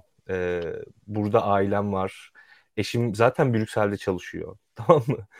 Ee, yani konuşmaya gidip geleceğim. Konuşma önemli bir konuşma. AB Türkiye raportörü var. İşte ben varım. E, işte diğer gazeteci, akademisyen arkadaşlar falan var. E, bana vize çıkmıyor. Yani Türkiye bizi bu hale getirdi. Normalde ya ben öğrenciyken e, yani ö, üniversitede 4 yıllık öğrenciyken ben o zaman bir de pasaportlar şeydi 80 sayfaydı. Ben bir pasaport bitirmiştim. Yani 4 senede öğrenciyken ve ben bir memur ailenin çocuğuyum. Yani şey değil. E, büyük paralar olduğundan falan değil. Interrail'iydi, işte Work and Travel'ıydı, e, ne bileyim değişim programlarıydı, yakın coğrafyalar, şunlar bunlar. Yani ne varsa e, Erasmus'uydu, Erasmus Plus'ıydı. Hepsini yapabilmiştim yani. O, o imkanları bana e, kimse böyle altın tepside falan sunmuyordu. Yani gidip işte bir yerlere başvurup işte bir şeyler yazıp edip falan filan motivasyon mektupları şundan yapıyorduk. Şimdi ben şu halimle neredeyse o günkü şeylerimi özlüyorum. Ee, o güzel günlerimi özlüyorum.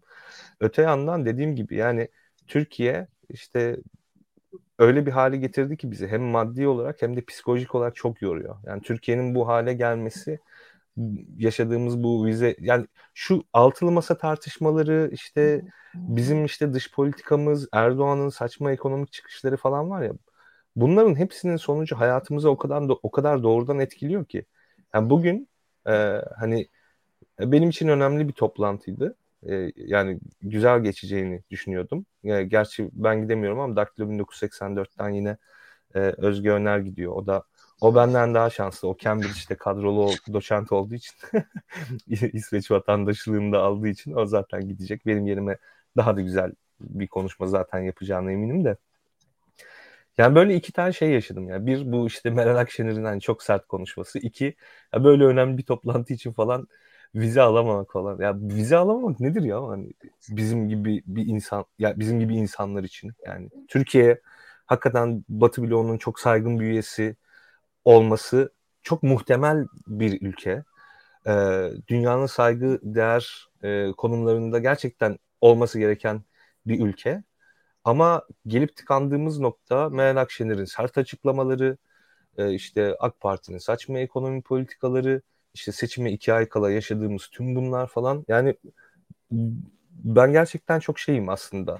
Üzgünüm ama yani nihayetinde umutsuz olmak da bir işe yaramadığı için e, umutsuz olmamayı da en azından tercih ediyorum şey olarak. Hani içsel olarak umutsuzum da yani kendi çabalarımızla hani öyle bir değişken olarak umutsuzluğu hayatımızdan çıkarmaya çalışıyorum.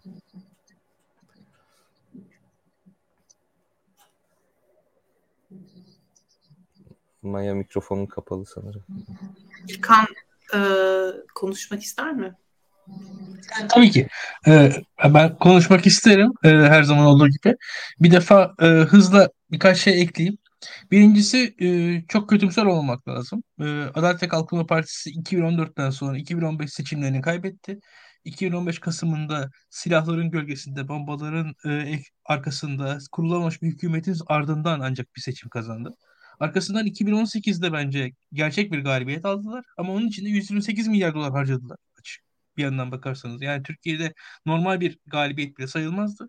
2019 yerel seçimlerinde yenildiler. Yani e, şöyle de baktığınız zaman yani e, ve onun arkasında birkaç şaibeli seçim iddiaları var. Mühürsüz oylar vesaire.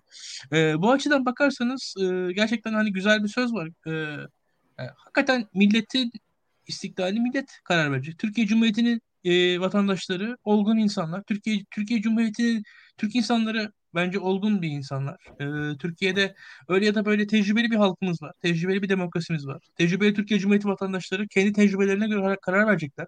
Vatandaşımız kendi bilir neticede. Ben e, vatandaşımızın öyle ya da böyle e, belli bir bilinçli olduğunu düşünüyorum. Yani öyle ya da böyle kendimizi Türkiye Cumhuriyeti'nin insanlarına, Türk insanlarına emanet etmiş durumdayız. Hepimiz birbirimize emanetiz. Bakın şu depremde gördük. Hepimiz birbirimize emanetiz. Yani bakarsanız sizi o enkazdan büyük ihtimalle komşunuz kurtardı ya da kurtarmadı olacak. Yani öyle ya da böyle. Yani şu an Türkiye'de biz bunu görüyoruz. Yani hepimiz birbirimize emanetiz.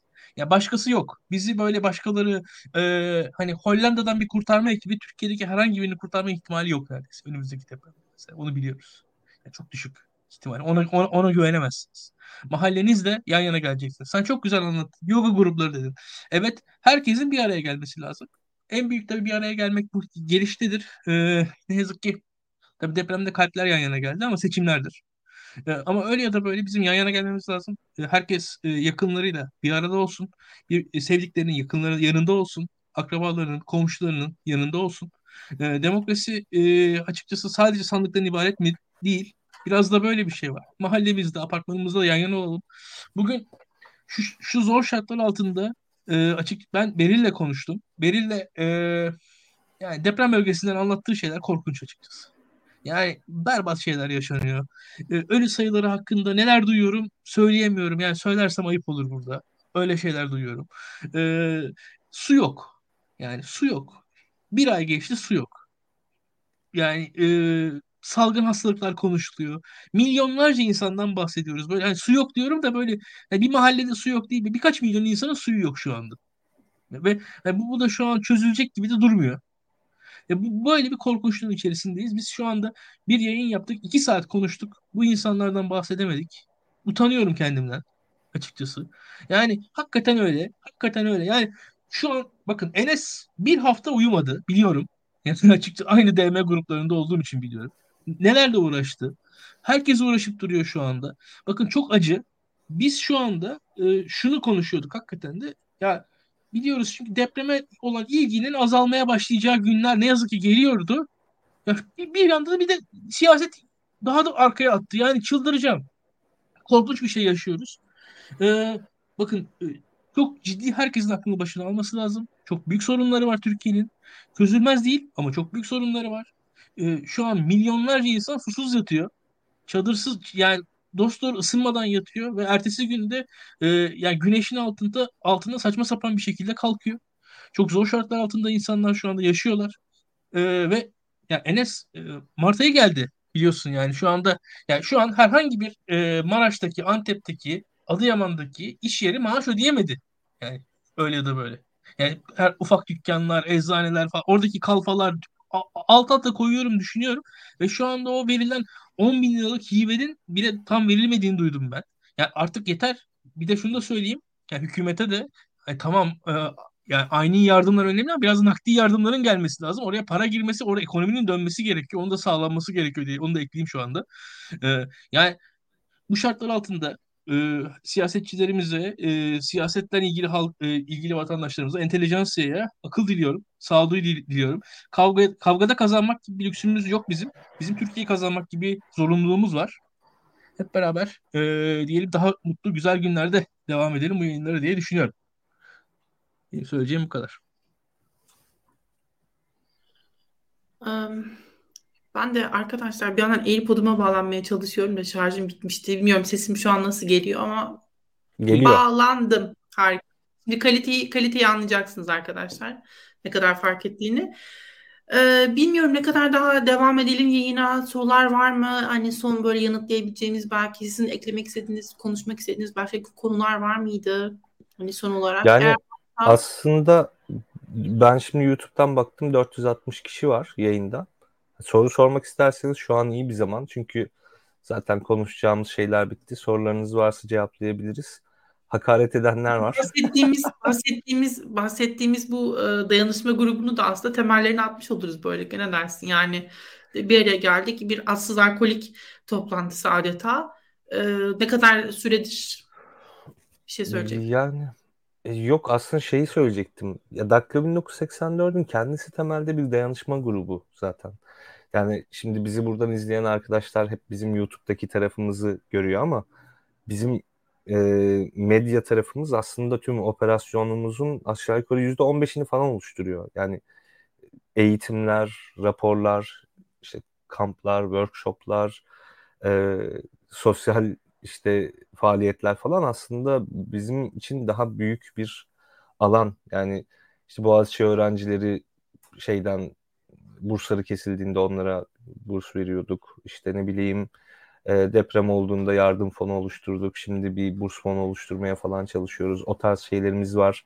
Ondan sonra Türkiye'deki kamu entelektüelliği kavramının üzerine yaptığımız çalışmalar var. Çeşitli kurumlarla işte gençlere yönelik, kadın siyasetçilerin ön plana çıkartılmasına yönelik işte kaderle birlikte e, Fransız bir dernekle birlikte bir çalışmamız var. E, işte ne bileyim Türkiye'de sürdürülebilir kalkınma üzerine 3 senedir yürüttüğümüz ortak politikalar mutabakat metnine tamamen e, yansıtabildiğimiz çalışmalar var falan. Aşağı yukarı şeye baktığımda maddi ve fiziksel güç olarak baktığımda hakikaten yani Daktilo 1984 işte Amerika'dan Singapur'a kadar uzanan bir coğrafyada işte çeşitli insanları barındırıyor. Yani işte Amerika'nın en derin taşrası Güney Dakota'dan tutun işte Yeni Zelanda'nın bilmem ne şehrine kadar birçok işte akademisyen bizim network'ümüzde ve işte çeşitli çeşitli gruplarımız falan var. Ee, kendimizi bir yandan avutuyoruz, bir yandan belki gaza getiriyoruz. İşte Türkiye değişir, işte şu olur bu olur falan filan. Ee, ama e, bilmiyorum nasıl olur. Hani daha yaratıcı fikirler geldi Maya'dan. Belki şey yapabiliriz. ne bileyim yoga grubu kurabiliriz. Biz şu an e, atsız alkoliklerin zaten bir versiyonu gibiyiz. Hani başka bir dünyada. Ama belki biraz daha böyle e, akıl sağlığımızı korumaya yönelik şeyler yapabiliriz. Ama Türkiye'de bakın şunu unutmayın ya. Şu çok garip bir şey. Ee, Büyükada davası şu an unutuldu mesela da. Yani Büyükada'da biliyorsunuz insan hakları savunucuları bir toplantı yaparken bunlar casus falan diye oradaki bir tane e, ulusalcı çevirmenin şikayetiyle bunlar casus falan filan denilip adamlar üç gün nerede oldukları bir şekilde anlaşılamadı. E, birkaç tanesi de kaç ay içeride yattı. Gezi işte şeyleri hala içeride. Gezi'yi savunan arkadaşlarımız hala içeride. Ve o İsveç şey İsveç diyorum. E, Büyükada'da yapılan toplantı aslında kendi akıl sağlıklarını korumak için düzenledikleri böyle bir iç eğitim artı hani biraz böyle staff retreat falan denir yani hem biraz eğitim hem biraz ekibin birlikte vakit geçirmesine yönelik bir şeydi. Tutup hani böyle bir şey yapsak aa bunlar casus falan deyip tutuklayabilirler. Türkiye'de yani böyle garip bir ülke yani yoga matlarımız böyle koltuğumuzun altında falan şey böyle adliyelerde falan gezebiliriz böyle garip bir durum olabilir yani. Beni yoga matımın üzerinde de pek görmek istemezsiniz bu arada. Hayır görmek isteriz. Ee, sonra da şey beden olumlarız birlikte. Konsept bu. Yani herkes mükemmel gibi hissedecek. Herkes her şeyin çok yolunda olduğunu söyleyecek birbirine. Bilmiyorum bir, bir tür şey bir tür harikalar diyarı hissini geçireceğiz birbirimizle, birbirimizle bir, bir arada olarak aslında konuşarak. Ama şey değil yani tabii bu fiziki birlikteliği gerektirmiyor. Bilmiyorum böyle bir işte atıyorum bakalım hani sahip sahiplenen çıkar mı? İşte şey yapmak isteyen e, arkadaşlar çıkar mı? E, bilmiyorum falan filan. Neyi, neyi söyleyecektim? Bir yorum e, vardı. Arkadaşımız e, şey yazmış. E, Akşener'i hiç eleştirmediniz bu akşam diye. Ben biraz Akşener'i eleştirmek istiyorum. Benim Abi için zor olacak. İzleyiciler... bu arada Akşener'i? yani küfür mü etmemiz lazım arkadaşlar? Yani eleştiri dediğiniz şey. Evet. Saray entrikacısı. Şey söyleyeceğim. Ee, şey ben dememiz bir lazım. saniye. Beşli Ee, çetenin ya şeyi mi 140 dememiz Yunus lazım belgeseline yani katıldım ben. Ee, orada bana şey hani bana da dediler onu eleştirmedim falan dediler orada hükümet. Bilemedim yani bir buçuk saat ben orada konuştum arkadaşlara hükümete dair altından üstünden onları koymuşlar. Bilemedim ya hakikaten bazen şey oluyor. Bana Ya, bana Ekşi'de eleştiriyoruz AKP'li yazıyor. Hı? Ekşi'de bana AKP daha AKP'li birini görmedim yazıyor benim için. Yani senin için o kadar da şey değil ama yani tamam. Orada hakikaten. Evet. Ee, soru gelmiş mi diye son bir bakalım o zaman. Ha Akşener'i Hmm. eleştiriyle ilgili ya evet işte e, falan diye başlıyormuşum tekrar e, siyasi yorum yapmaya. Siyaset arkadaşlar daktilodan çıkaracağız artık. Biz siyasi bir kurum olmak istemiyoruz çünkü. Stadyumlardan da çıkacak. Daktilo yayınlarından da çıkacak. Burada siyaset konuşmayacağız artık. e, Ali Koç gibi sadece İlkan çıkıp arada işte azarlayacak arkadaşlar işte Evet. hepimizi tek başına öyle bir şey olacak. Ama burada bir soru var. KK Akşener neden konuşup anlaşamıyor? Eş başkan veya başkan artı güçlü yardımcı olabilirler. Bu kadar yıkıcı ayrılık çok saçma değil mi demiş. E, bu son soruyu ben İlkan'a yöneltmiş olayım senin yerine Maya. Ondan Hı hı. sonra da belki yavaş yavaş bitiririz. Ee, Şimdi şöyle bir şey var. Ee, konuşup anlaşmalarının doğrusu bu. Hakikaten doğrusu bu. Yani e, bakılırsa gerçekten de başkan artı güçlü yardımcı en makul çözüm. Ee, fakat başkan kim olacak? Birincisi mesele orada. Ee, ikincisi de e, altta altta da şöyle bir e, gerginlik tarafı var işin mesela. Meral Akşener ve İyi Parti tarafında şu var. Ee, hükümet e, öyle ya da böyle şekilde gerek Ümit Özdağ üzerinden gerek e, oradaki Cumhuriyet Halk Partisi'nden ayrılanlar üzerinden e, işte Muharrem İnce vesaire ekipleri üzerinden bir e, sosyal medya baskısı bence bir oluşturdu. Bu da İyi Parti'ye daha ağır bir şekilde yüklendi diye düşünüyorum. E, ve bu şu demekti. Ben biraz e, yani liberal birisiyim. Bana çok küfreden, e, kızan, böyle arada iftira atan insanlar oldu. Ben o iftira atan insanların muhalefetin dışında kalmaması gerektiğini düşünüyordum yani. Keşke içinde kalsalarmış. E, o, o dışarıda kalın, kalan ekibin yarattığı gerginlik ne yazık ki e, içeride kalanlara da yansıyor diye düşünüyorum. Ve o da birbirlerini e, birbirlerini geriyor. Muha- muhalefetin aslında iki tane dinamiği var. Birincisi içerideki o dört parti. İkincisi dışarıdaki aslında daha e, kendilerini daha milliyetçi tanımlayan e, muhalif partiler diye düşünüyorum. O ikisi e, merkez kaç kuvvetler oluşturuyorlar. Yani İyi Parti ile CHP'yi birbirine yakınlaşan kuvvetler olarak diye düşünün. düşünün. İşte Deva Partisi'ni vesaire de oradaki o partilerde ve, ve de e, Atatürkçü muhalefet dışarı doğru giden kuvvetler olarak düşünün. Hani merkez kuvvetler, merkez kaç kuvvetler gibi, çekim kuvvetleri, itmek kuvvetleri gibi. Yani burada biraz öyle bir denklem var. Ne yazık ki o yüzden de e, ittifak kurulduğu anda e, yakınlaştıkları anda Kılıçdaroğlu ve Akşener aslında birilerini dışarı atmış oluyorlar. E, ve e, onun yarattığı da bir e, iç sıkıntı var orada. Ne yazık ki kurulamadı bu yüzden. Yani e, bunlar tabii küçük ayrıntılar e, ve siyasi elitlerin meseleleri de var. Yani mesela Muharrem İnce şu an neden dışarıda? Keşke dışarıda olmasaydı. Yani bence ya o insana da bir görev verilebilirdi. %30 oy almış diye düşünüyorum ben. Ama yapılamadı işte. Yani o muhalefet eksiklikleri bu aday seçimleri hep bu otoriter e, popülist liderlere karşı e, parçalı muhalefetler bir araya geldikleri zaman birbirleriyle kapışıyorlar. E, dünyada da bu örnekler ya- yaşanıyor. İşte Venezuela'da yaşandı. İşte Macaristan'da yaşandı. Biz bu örnekleri de hep gündeme getirdik. Esasında Türkiye'de ondan ne yazık ki çok farklı değil. Bizim o ülkelerden bir farkımız var bence. Türk halkı biraz daha tecrübeli. Yani orada biraz o açıdan ben halkıma güveniyorum açıkçası en çok. Çünkü bizim halk Venezuela halkından da Macar halkından da demokrasi konusunda daha tecrübeli bir halk. Türk halkını öyle küçümsememek lazım. Ee, o yüzden daha bilinçli şekilde bizim halkımızın hareket edeceğine inanıyorum ben. E burada da e, bu halkın baskısını yani hakikaten milletin azim ve kararlılığı derken de e, sadece bir slogan, e, bir özdeyiş ifade etmek istemiyor. Gerçekten de elimizde sadece geriye kalan şey milletin azim ve kararlılığı. Yani elimizde bakın Enes anlattı. Yani e, STK diyorsunuz. Yok. Yani kal yok ediyorlar. Yani yargı zaten evlere şenlik. Üniversite, akademi yani Türkiye'nin önde gelen akademisyenine pasaport verilmiyor. Bakarsın ner- nerede kalmış akademi yani hani özelliği vesairesini konuşacağız biz, biz bir de bunların yani. Yine itibarı kaldı ne bir şey kaldı. E bütün bunların yanında elimizde kalan tek şey sandık. E, Belçika'yı yani denilen NATO'dan atalım mı? efendim Efendim? Belçika'yı NATO'dan atalım mı diyorum. Ters veto. Belçika'da işte NATO'nun merkezi Belçika'da. Şimdi o biraz ters oldu ama. Türkiye'yi alırız. Ankara'da olur. Ne olacak ya? Seninki de şey yani dert. Aşk olsun. Tabii o da olabilir. O da olabilir ama gerçekten soru haklı. Yani soru haklı. En makul çözüm yani eş başkan, başbakan, güçlü yardımcı olması gereken o. Yani olması gereken o. Hakikaten de ya bana da mesela şeydi Cumhurbaşkanı sistemi, başkan sistemi olsaydı ben de yani bir başkan ve güçlü bir yardımcısı olması gerekirdi. Yani şu an Tayyip Erdoğan yüzünden saçma sapan bir sistem var Türkiye'de. Başkan ve güçsüz yardımcısı yani. Böyle bir absürt sistem var Türkiye'de. Yani hani saçma sapan Fuat Güçsüz ama güçsüz ama azar azarlamayı biliyor insanları. Yani Aynen tek e, işi tam o. kağıttan Yani, kaplan.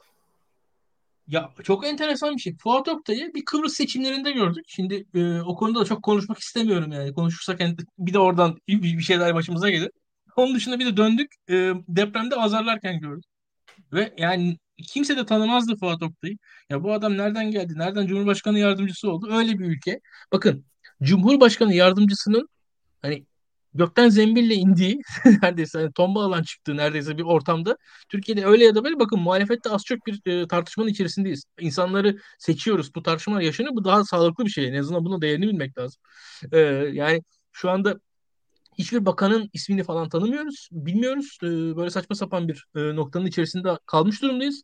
Bütün bunların yanında hakikaten e, ya öyle ya da böyle bakın demokrasi ne kadar güzel bir şey. Yani en azından bu isimleri tartışıyoruz, bu isimleri konuşuyoruz diye düşünüyorum. E, bunun bile değerini bilmek gerekiyor. İlkan sen olumlu yorum yapınca ben otomatik olarak şey yükleniyor içimde. Hani ben de olumsuz yorumla karşılık vereyim diye. Yapmayacağım öyle bir şey ama teşekkürler yine de hani pozitif bir perspektif kattığın için ve bardağın dolu tarafına baktığın için birazcık.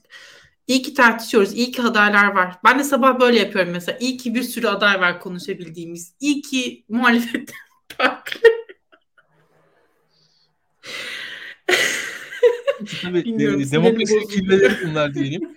E, yaklaşık 150 dakikadır e, yayını sürdürmek de kolay değil. E, burada tekrar Maya'ya teşekkür etmek lazım. E, bunca erkekle uğraşmak, ederim. hepsini, hepsiyle başa çıkmak, Erkekler başımızın tacı. Baş üstü. Onlar yorum yapacak da biz de faydalanacağız işte. Biz de büyüyeceğiz. Aslında ne yakıştı biliyor musunuz arkadaşlar böyle sona doğru? Ya Akşener'in e, pozisyonunu bir e, gender e, perspektifte böyle bir ele almak aslında ne kadar tatlı olur değil mi?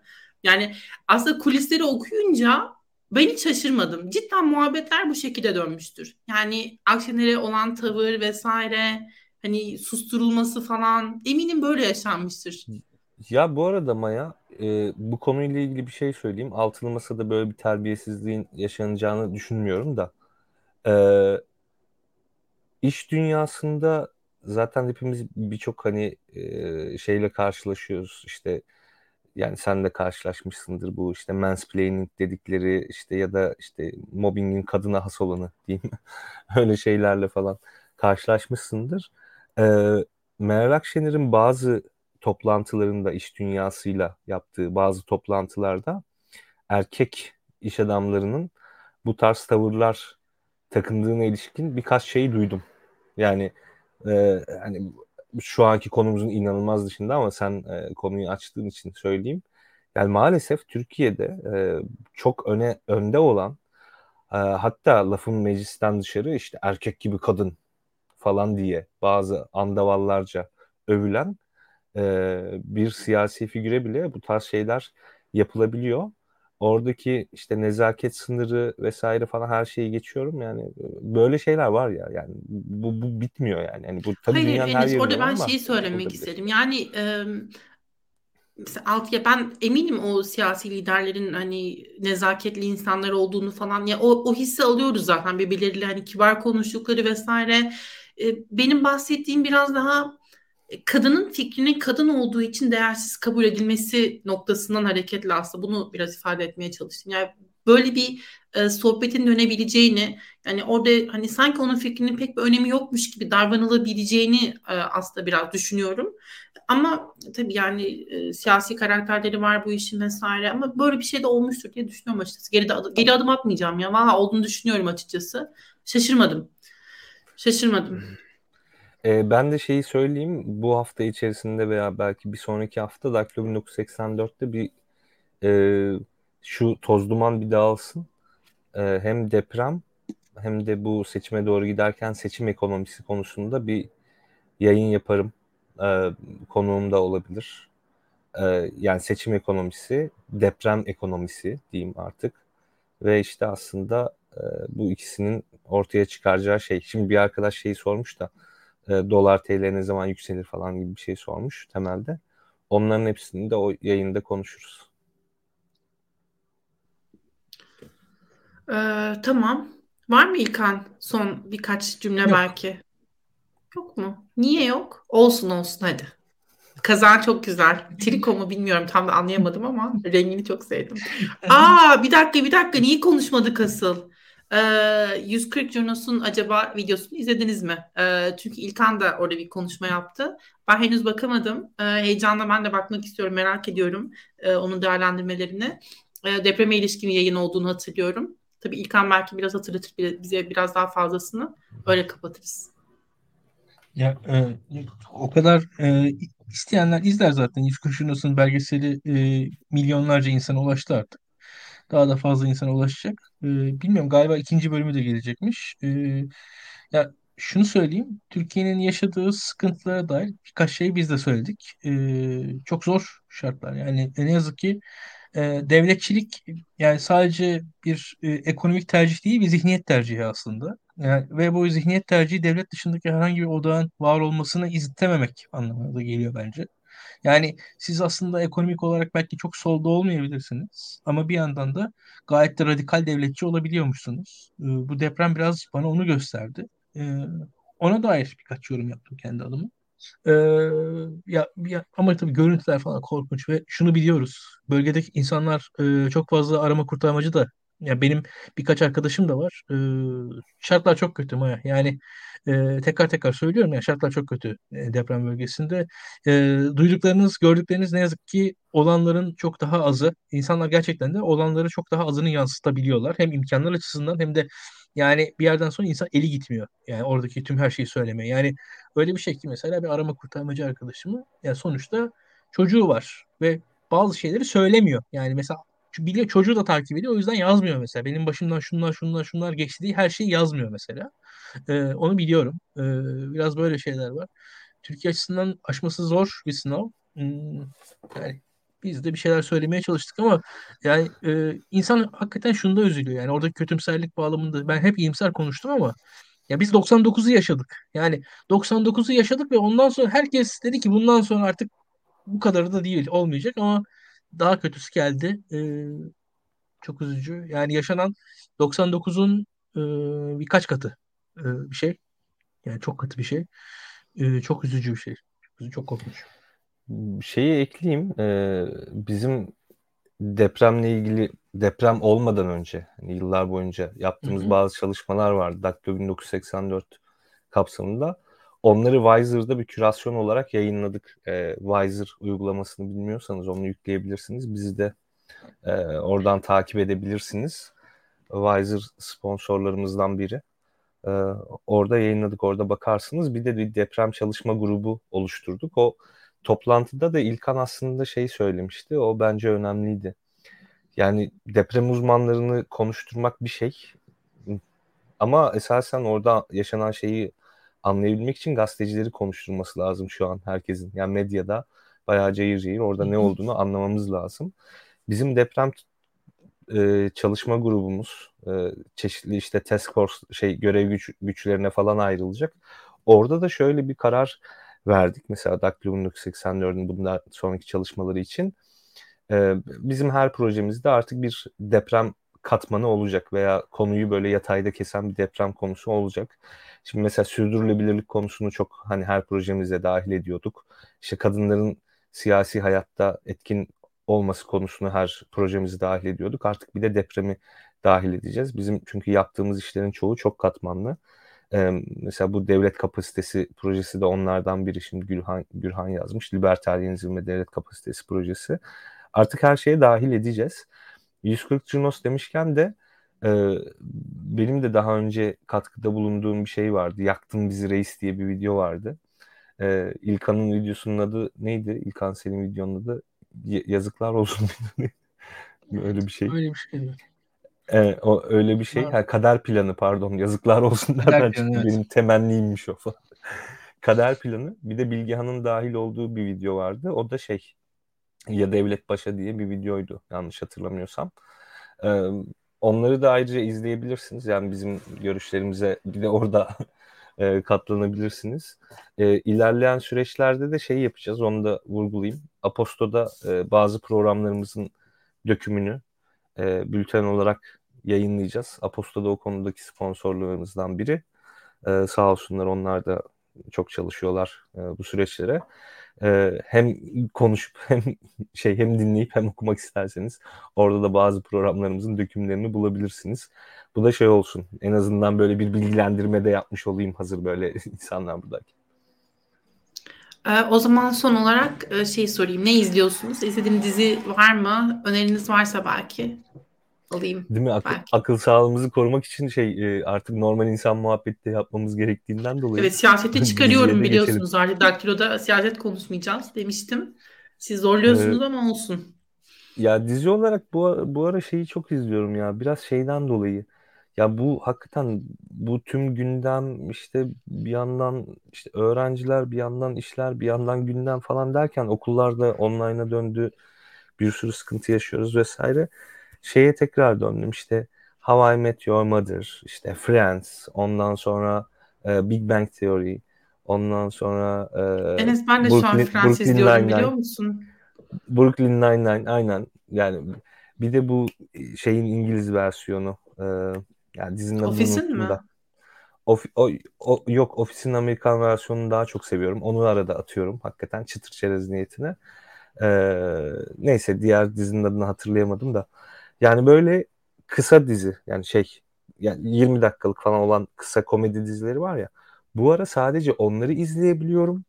Çünkü e, dizi izlerken kafamın yorulmasını istemiyorum ya. Ya da herhangi bir şey yaparken. Mesela bu ara e, normalde ben e, çok böyle black metal, death metal e, ya da işte onun da haricinde fusion jazz falan hani böyle daha yorucu işte üzerine düşünmeniz gereken şeyleri daha çok dinlerdim. Bu ara geçen kendimi Edis dinlerken falan yani hiçbir yani yaptığım hayati işler dışında bir şeyler yaparken asla yorulmak istemiyorum.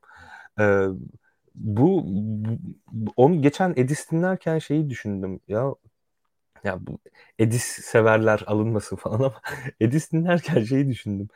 Ya insanların çoğu aslında siyaset mevzularına ilişkin de böyle kayıtsız.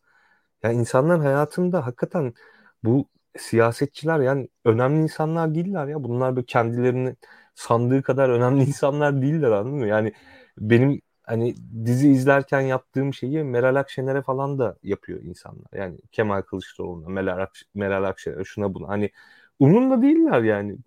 Yani onun için siyasetçiler lütfen kendilerini ciddiye almayı bırakıp e, daha doğrusu kendilerini bu kadar büyük e, şey olarak işte game changer olarak falan görmeyi bırakıp e, biraz gerçekten bizim gibi insanlara kulak vermeliler. Yani normal halka, düz insana falan kulak vermeliler. Onların aslında önemli olduğunu biraz daha görmeliler. Çünkü onlar gerçekten bizim gibi düz insanların hayatında çok daha az yer kaplıyor on, kendilerinin sandığından. E, bunu da biz temenni olarak en azından eklemiş olayım. İlkan sen ne izliyorsun bu sıra? Ben e, ya Enes'ten sonra kendimi izliyorum. Her şeyleri izliyorum. Medyaskop'a bakıyorum. Ruşen Çakar'ın yorumlarını sabah hiç kaçırmıyorum. Yok yok Bu. ben de White Lotus'u izliyorum onu söyleyeyim. Ee, Succession'ı takip yani izliyorum. Yani bakarsanız bir iki tane e, özellikle çok izlemeyeceğim birkaç şeyi izlemeye başladım. Hmm, Netflix'te tam ismini hatırlayamadığım böyle ilişkilere ilişkilere dair e, yani böyle arkası yarı gibi saçma sapan bir şey izliyorum. Onu bilmiyorum adını şu anda. Ee, onun dışında e, özellikle ya anlamadığım şarkıları Arkası böyle yüz yarın. milyonlarca e, yüz milyonlarca din, dinlendiğini biliyorum. Biraz onları anlamaya çalışıyorum şu anda. Ee, özellikle e, Radio Virgin falan açık bende. Ee, oradaki leş e, Türkçe raplere falan baktım. Millet neleri dinliyormuş diye şaşırıyorum. Ee, ama biraz biraz arkasındaki dinamiği çözmeye çalışıyorum şu anda. Onu söyleyebilirim. Ee, İşte o mesela benim dışında için çok yorucu İlkan. Ben şu an hiçbir şeyin dinamini çözmeye çalışmıyorum. O kadar yorucu evet geliyor evet ki yani. O- onun dışında e, ya genelde hakikaten de biraz şey burada konuştuğumuz e, birkaç gender studies falan okuyorum aslında. Bir de çok gereksiz bir şekilde kendi adıma böyle o evdeki o kitapları bitireyim de e, gereksiz derken şu ya, o kitaplar çok fazla almıştım. Onların hepsini bitireyim de insanlara hediye edeyim falan istiyorum. E, öyle bir e, amacım var şu anda. E, bir şey raf bitsin de e, sağa sola vereyim dağıtayım istiyorum kitaplarımı. Ee, bu Tarık arada Beyhan Muharrem bizimkileri Palas izliyormuş. Heh, süper. Mantıklı. Bu arada bizimkilerin çekildiği e, apartmana çok yakın benim evim. Herhalde 15 dakika falandır yürüme e, falan. Geçen e, böyle bir arkadaş gösterdi. Burada çekildi falan diye. Hala yıkılmamış, kentsel dönüşüme girmemiş bizimkilerin apartmanı. Oradan kiralık falan tutmayın. Neyse. E, Muharrem Palas şey demiş. Borgen dizisini izlerse. Borgen dizisini ben çıktığımda izledim arkadaşlar. E, şeyi de bu Danimarkalıların e, psikolojik gerilim dizileri süper oluyor. Yani İsveçlilerin falan da iyi de yani Danimarkalıların bu For Bir Dersen işte e, mesela var. For Bir Dersen mesela yani siyaset ve suç dünyasına ilişkin böyle bir şey ne derler? E, iç içe böyle karmaşıklaşmış siyasi gerilim. hangisi? For Bir Dersen değil. Köprü olan Brøen. O şey Danimarka yok o İsveç Sen Norveç tabii ortak Özge'den sanırım. Özge'den tavsiyeleri aldığın için İsveççe yabancı Yok isimleriyle söylüyorsun. Brøen değil mi o dizinin adı? Başka bir ismi mi var? Aa şey şey şey tamam bu hmm, Borgen'in ismi değil mi o? Ya da yok Hayır. bilmiyorum. Borgen Hangisi? ayrı bir dizi. Ee, Brigitte Na- Nyborg mu? Nibo. Nyborg mu? Ya Öyle. ya Aynen. Nibo. Aynen şey e, Merkez Parti kuruyordu. O e, Brian şey o daha çok suç dizisi. For bir dersen de böyle siyaset suç karışımı bir dizi. For biri dersen iyi yerine Y var. Onu izleyebilirsiniz. Çok güzel dizidir. Danimarka dizisi. Özge ile tanışmadan önce şey izlemiştim onları ben de. E, İsveç dizilerini değil de Danimarka dizilerini daha çok tutuyorum. Bir de o Mads Mikkelsen vesaire hani şeyden iyi oyuncular çıkıyor hakikaten bu kuzey diyarlarından. E, bayağı sağlam e, iyi şeyler çıkıyor. Onu bilmiyorum. Ha, The Clink diye bir şeyi varmış. E, Amerikan versiyonu varmış sanırım For Bill dersenin. Olabilir. Evet. O, o çok iyi dizi. For Bir Dersen çok iyi dizi. Doğru söylüyorsun. Yani inanılmaz bir şey o. Kurgusuyla falan. Bir tane İşte şu an mesela For Biri dersen hala. izleyemem İlkan. Şu an For Biri dersen izleyemem ben. Şu an benim izleyeceğim şey kardeşim. Hatta Friends bile yoruyor ya bazen. Benim şu an izleyebileceğim şey Brooklyn Nine-Nine. Bu yani başka bir şey izleyemem. Ben Borgen'den Borgen'den bazı kopyalar çekip e, İlkan'a e, olası bir e, hükümetimiz kurulursa eğer muhalefetin hükümeti kurulursa bazı tiyolar vermiştim. E, mesela hatırlar e, Çok izleyenler yanlış. sadık sadık izleyenler hatırlar. İlk bölüm ya da ikinci bölüm bilmiyorum. E, Birgit e, Nibo hükümet kuracak ama e, bazı partiler böyle uyumazlık yapıyor falan bir şeyler. Ee, işte Birgit Nibo'ya diyorlar ki pardon şöyle Birgit Nibo başkalarıyla koalisyon görüşmesi yaparken ona onun partisine bir bakanlık öneriyorlar. Adı da şey işte Uluslararası Kalkınma Bakanlığı gibi böyle bilmem ne bir şey. İçi boş. işte uluslararası yardımları falan dağıtan Dışişleri Bakanlığı'nın bir parçası olsa hiç fark etmeyeceğimiz bir bakanlık. Ama baktığınızda bakanlık olarak bir sandalye sayısı falan. Ben de e, Birgit Nibo da bunu şey yapıyor. Bu öneriyi kendi e, kendisi başkalarına öneride bulunurken kullanıyor. Ben de oradan hareketle şunu düşündüm. Madem hani biz böyle bir pazarlık içindeyiz e, Türkiye'de bakanlık koltukları nasıl olacak, nasıl dağılacak falan. İşte Gültekin Uysal'a nerede istihdam edilecek? Hani büyük bir soru işareti mesela. Ben de Aile Bakanlığı olmayacağı kesin. bilmiyorum artık Aile Bakanlığı mı olur ne olur. Mesela işte Karamollaoğlu için bir e, Karamollaoğlu Karamollaoğlu Hı. Söyleyebildim.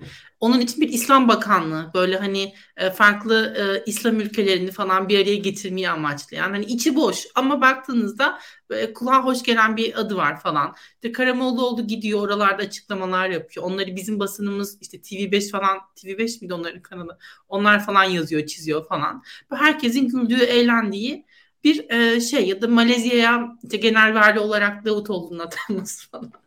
Bu tip böyle saçma öneriler. Neyse ben çok uzattım. E, herkese iyi akşamlar, iyi geceler. Çok teşekkürler bizi izlediğiniz için. E, umarım akıl sağlığımızı e, koruyarak bir e, sonraki bölümde görüşürüz. Bir şey söyleyecek misiniz? Ağızlarınız şey yapıyor. Söylemişsiniz. Yok, e, herkese iyi akşamlar. Bu son yaptığımız geyik kısmını büyük ihtimal canlı yayından çıkartırız blok halinde. Onun için şu an burada izleyenler şanslı veya şanslı. Şanslı, şanslı olanlar, şanslı olanlar. O şanslı olan arkadaşlar sonra... lütfen beğenmeyi de unutmasınlar o zaman. Paylaşmayı evet. unutmasınlar. Beğenin, paylaşın çünkü yarın e, diğer kısmı olacak. Bu geyik kısmı olmayacak. Biraz da onları kırparız. Onun için güzel bir kapanış e, yapmamız iyi olur. Ben başlatayım. Herkese iyi akşamlar. Görüşmek üzere. Herkese iyi akşamlar. Görüşmek üzere. İyi akşamlar. Görüşmek üzere. Tekrar görüşürüz haftaya. Thank you.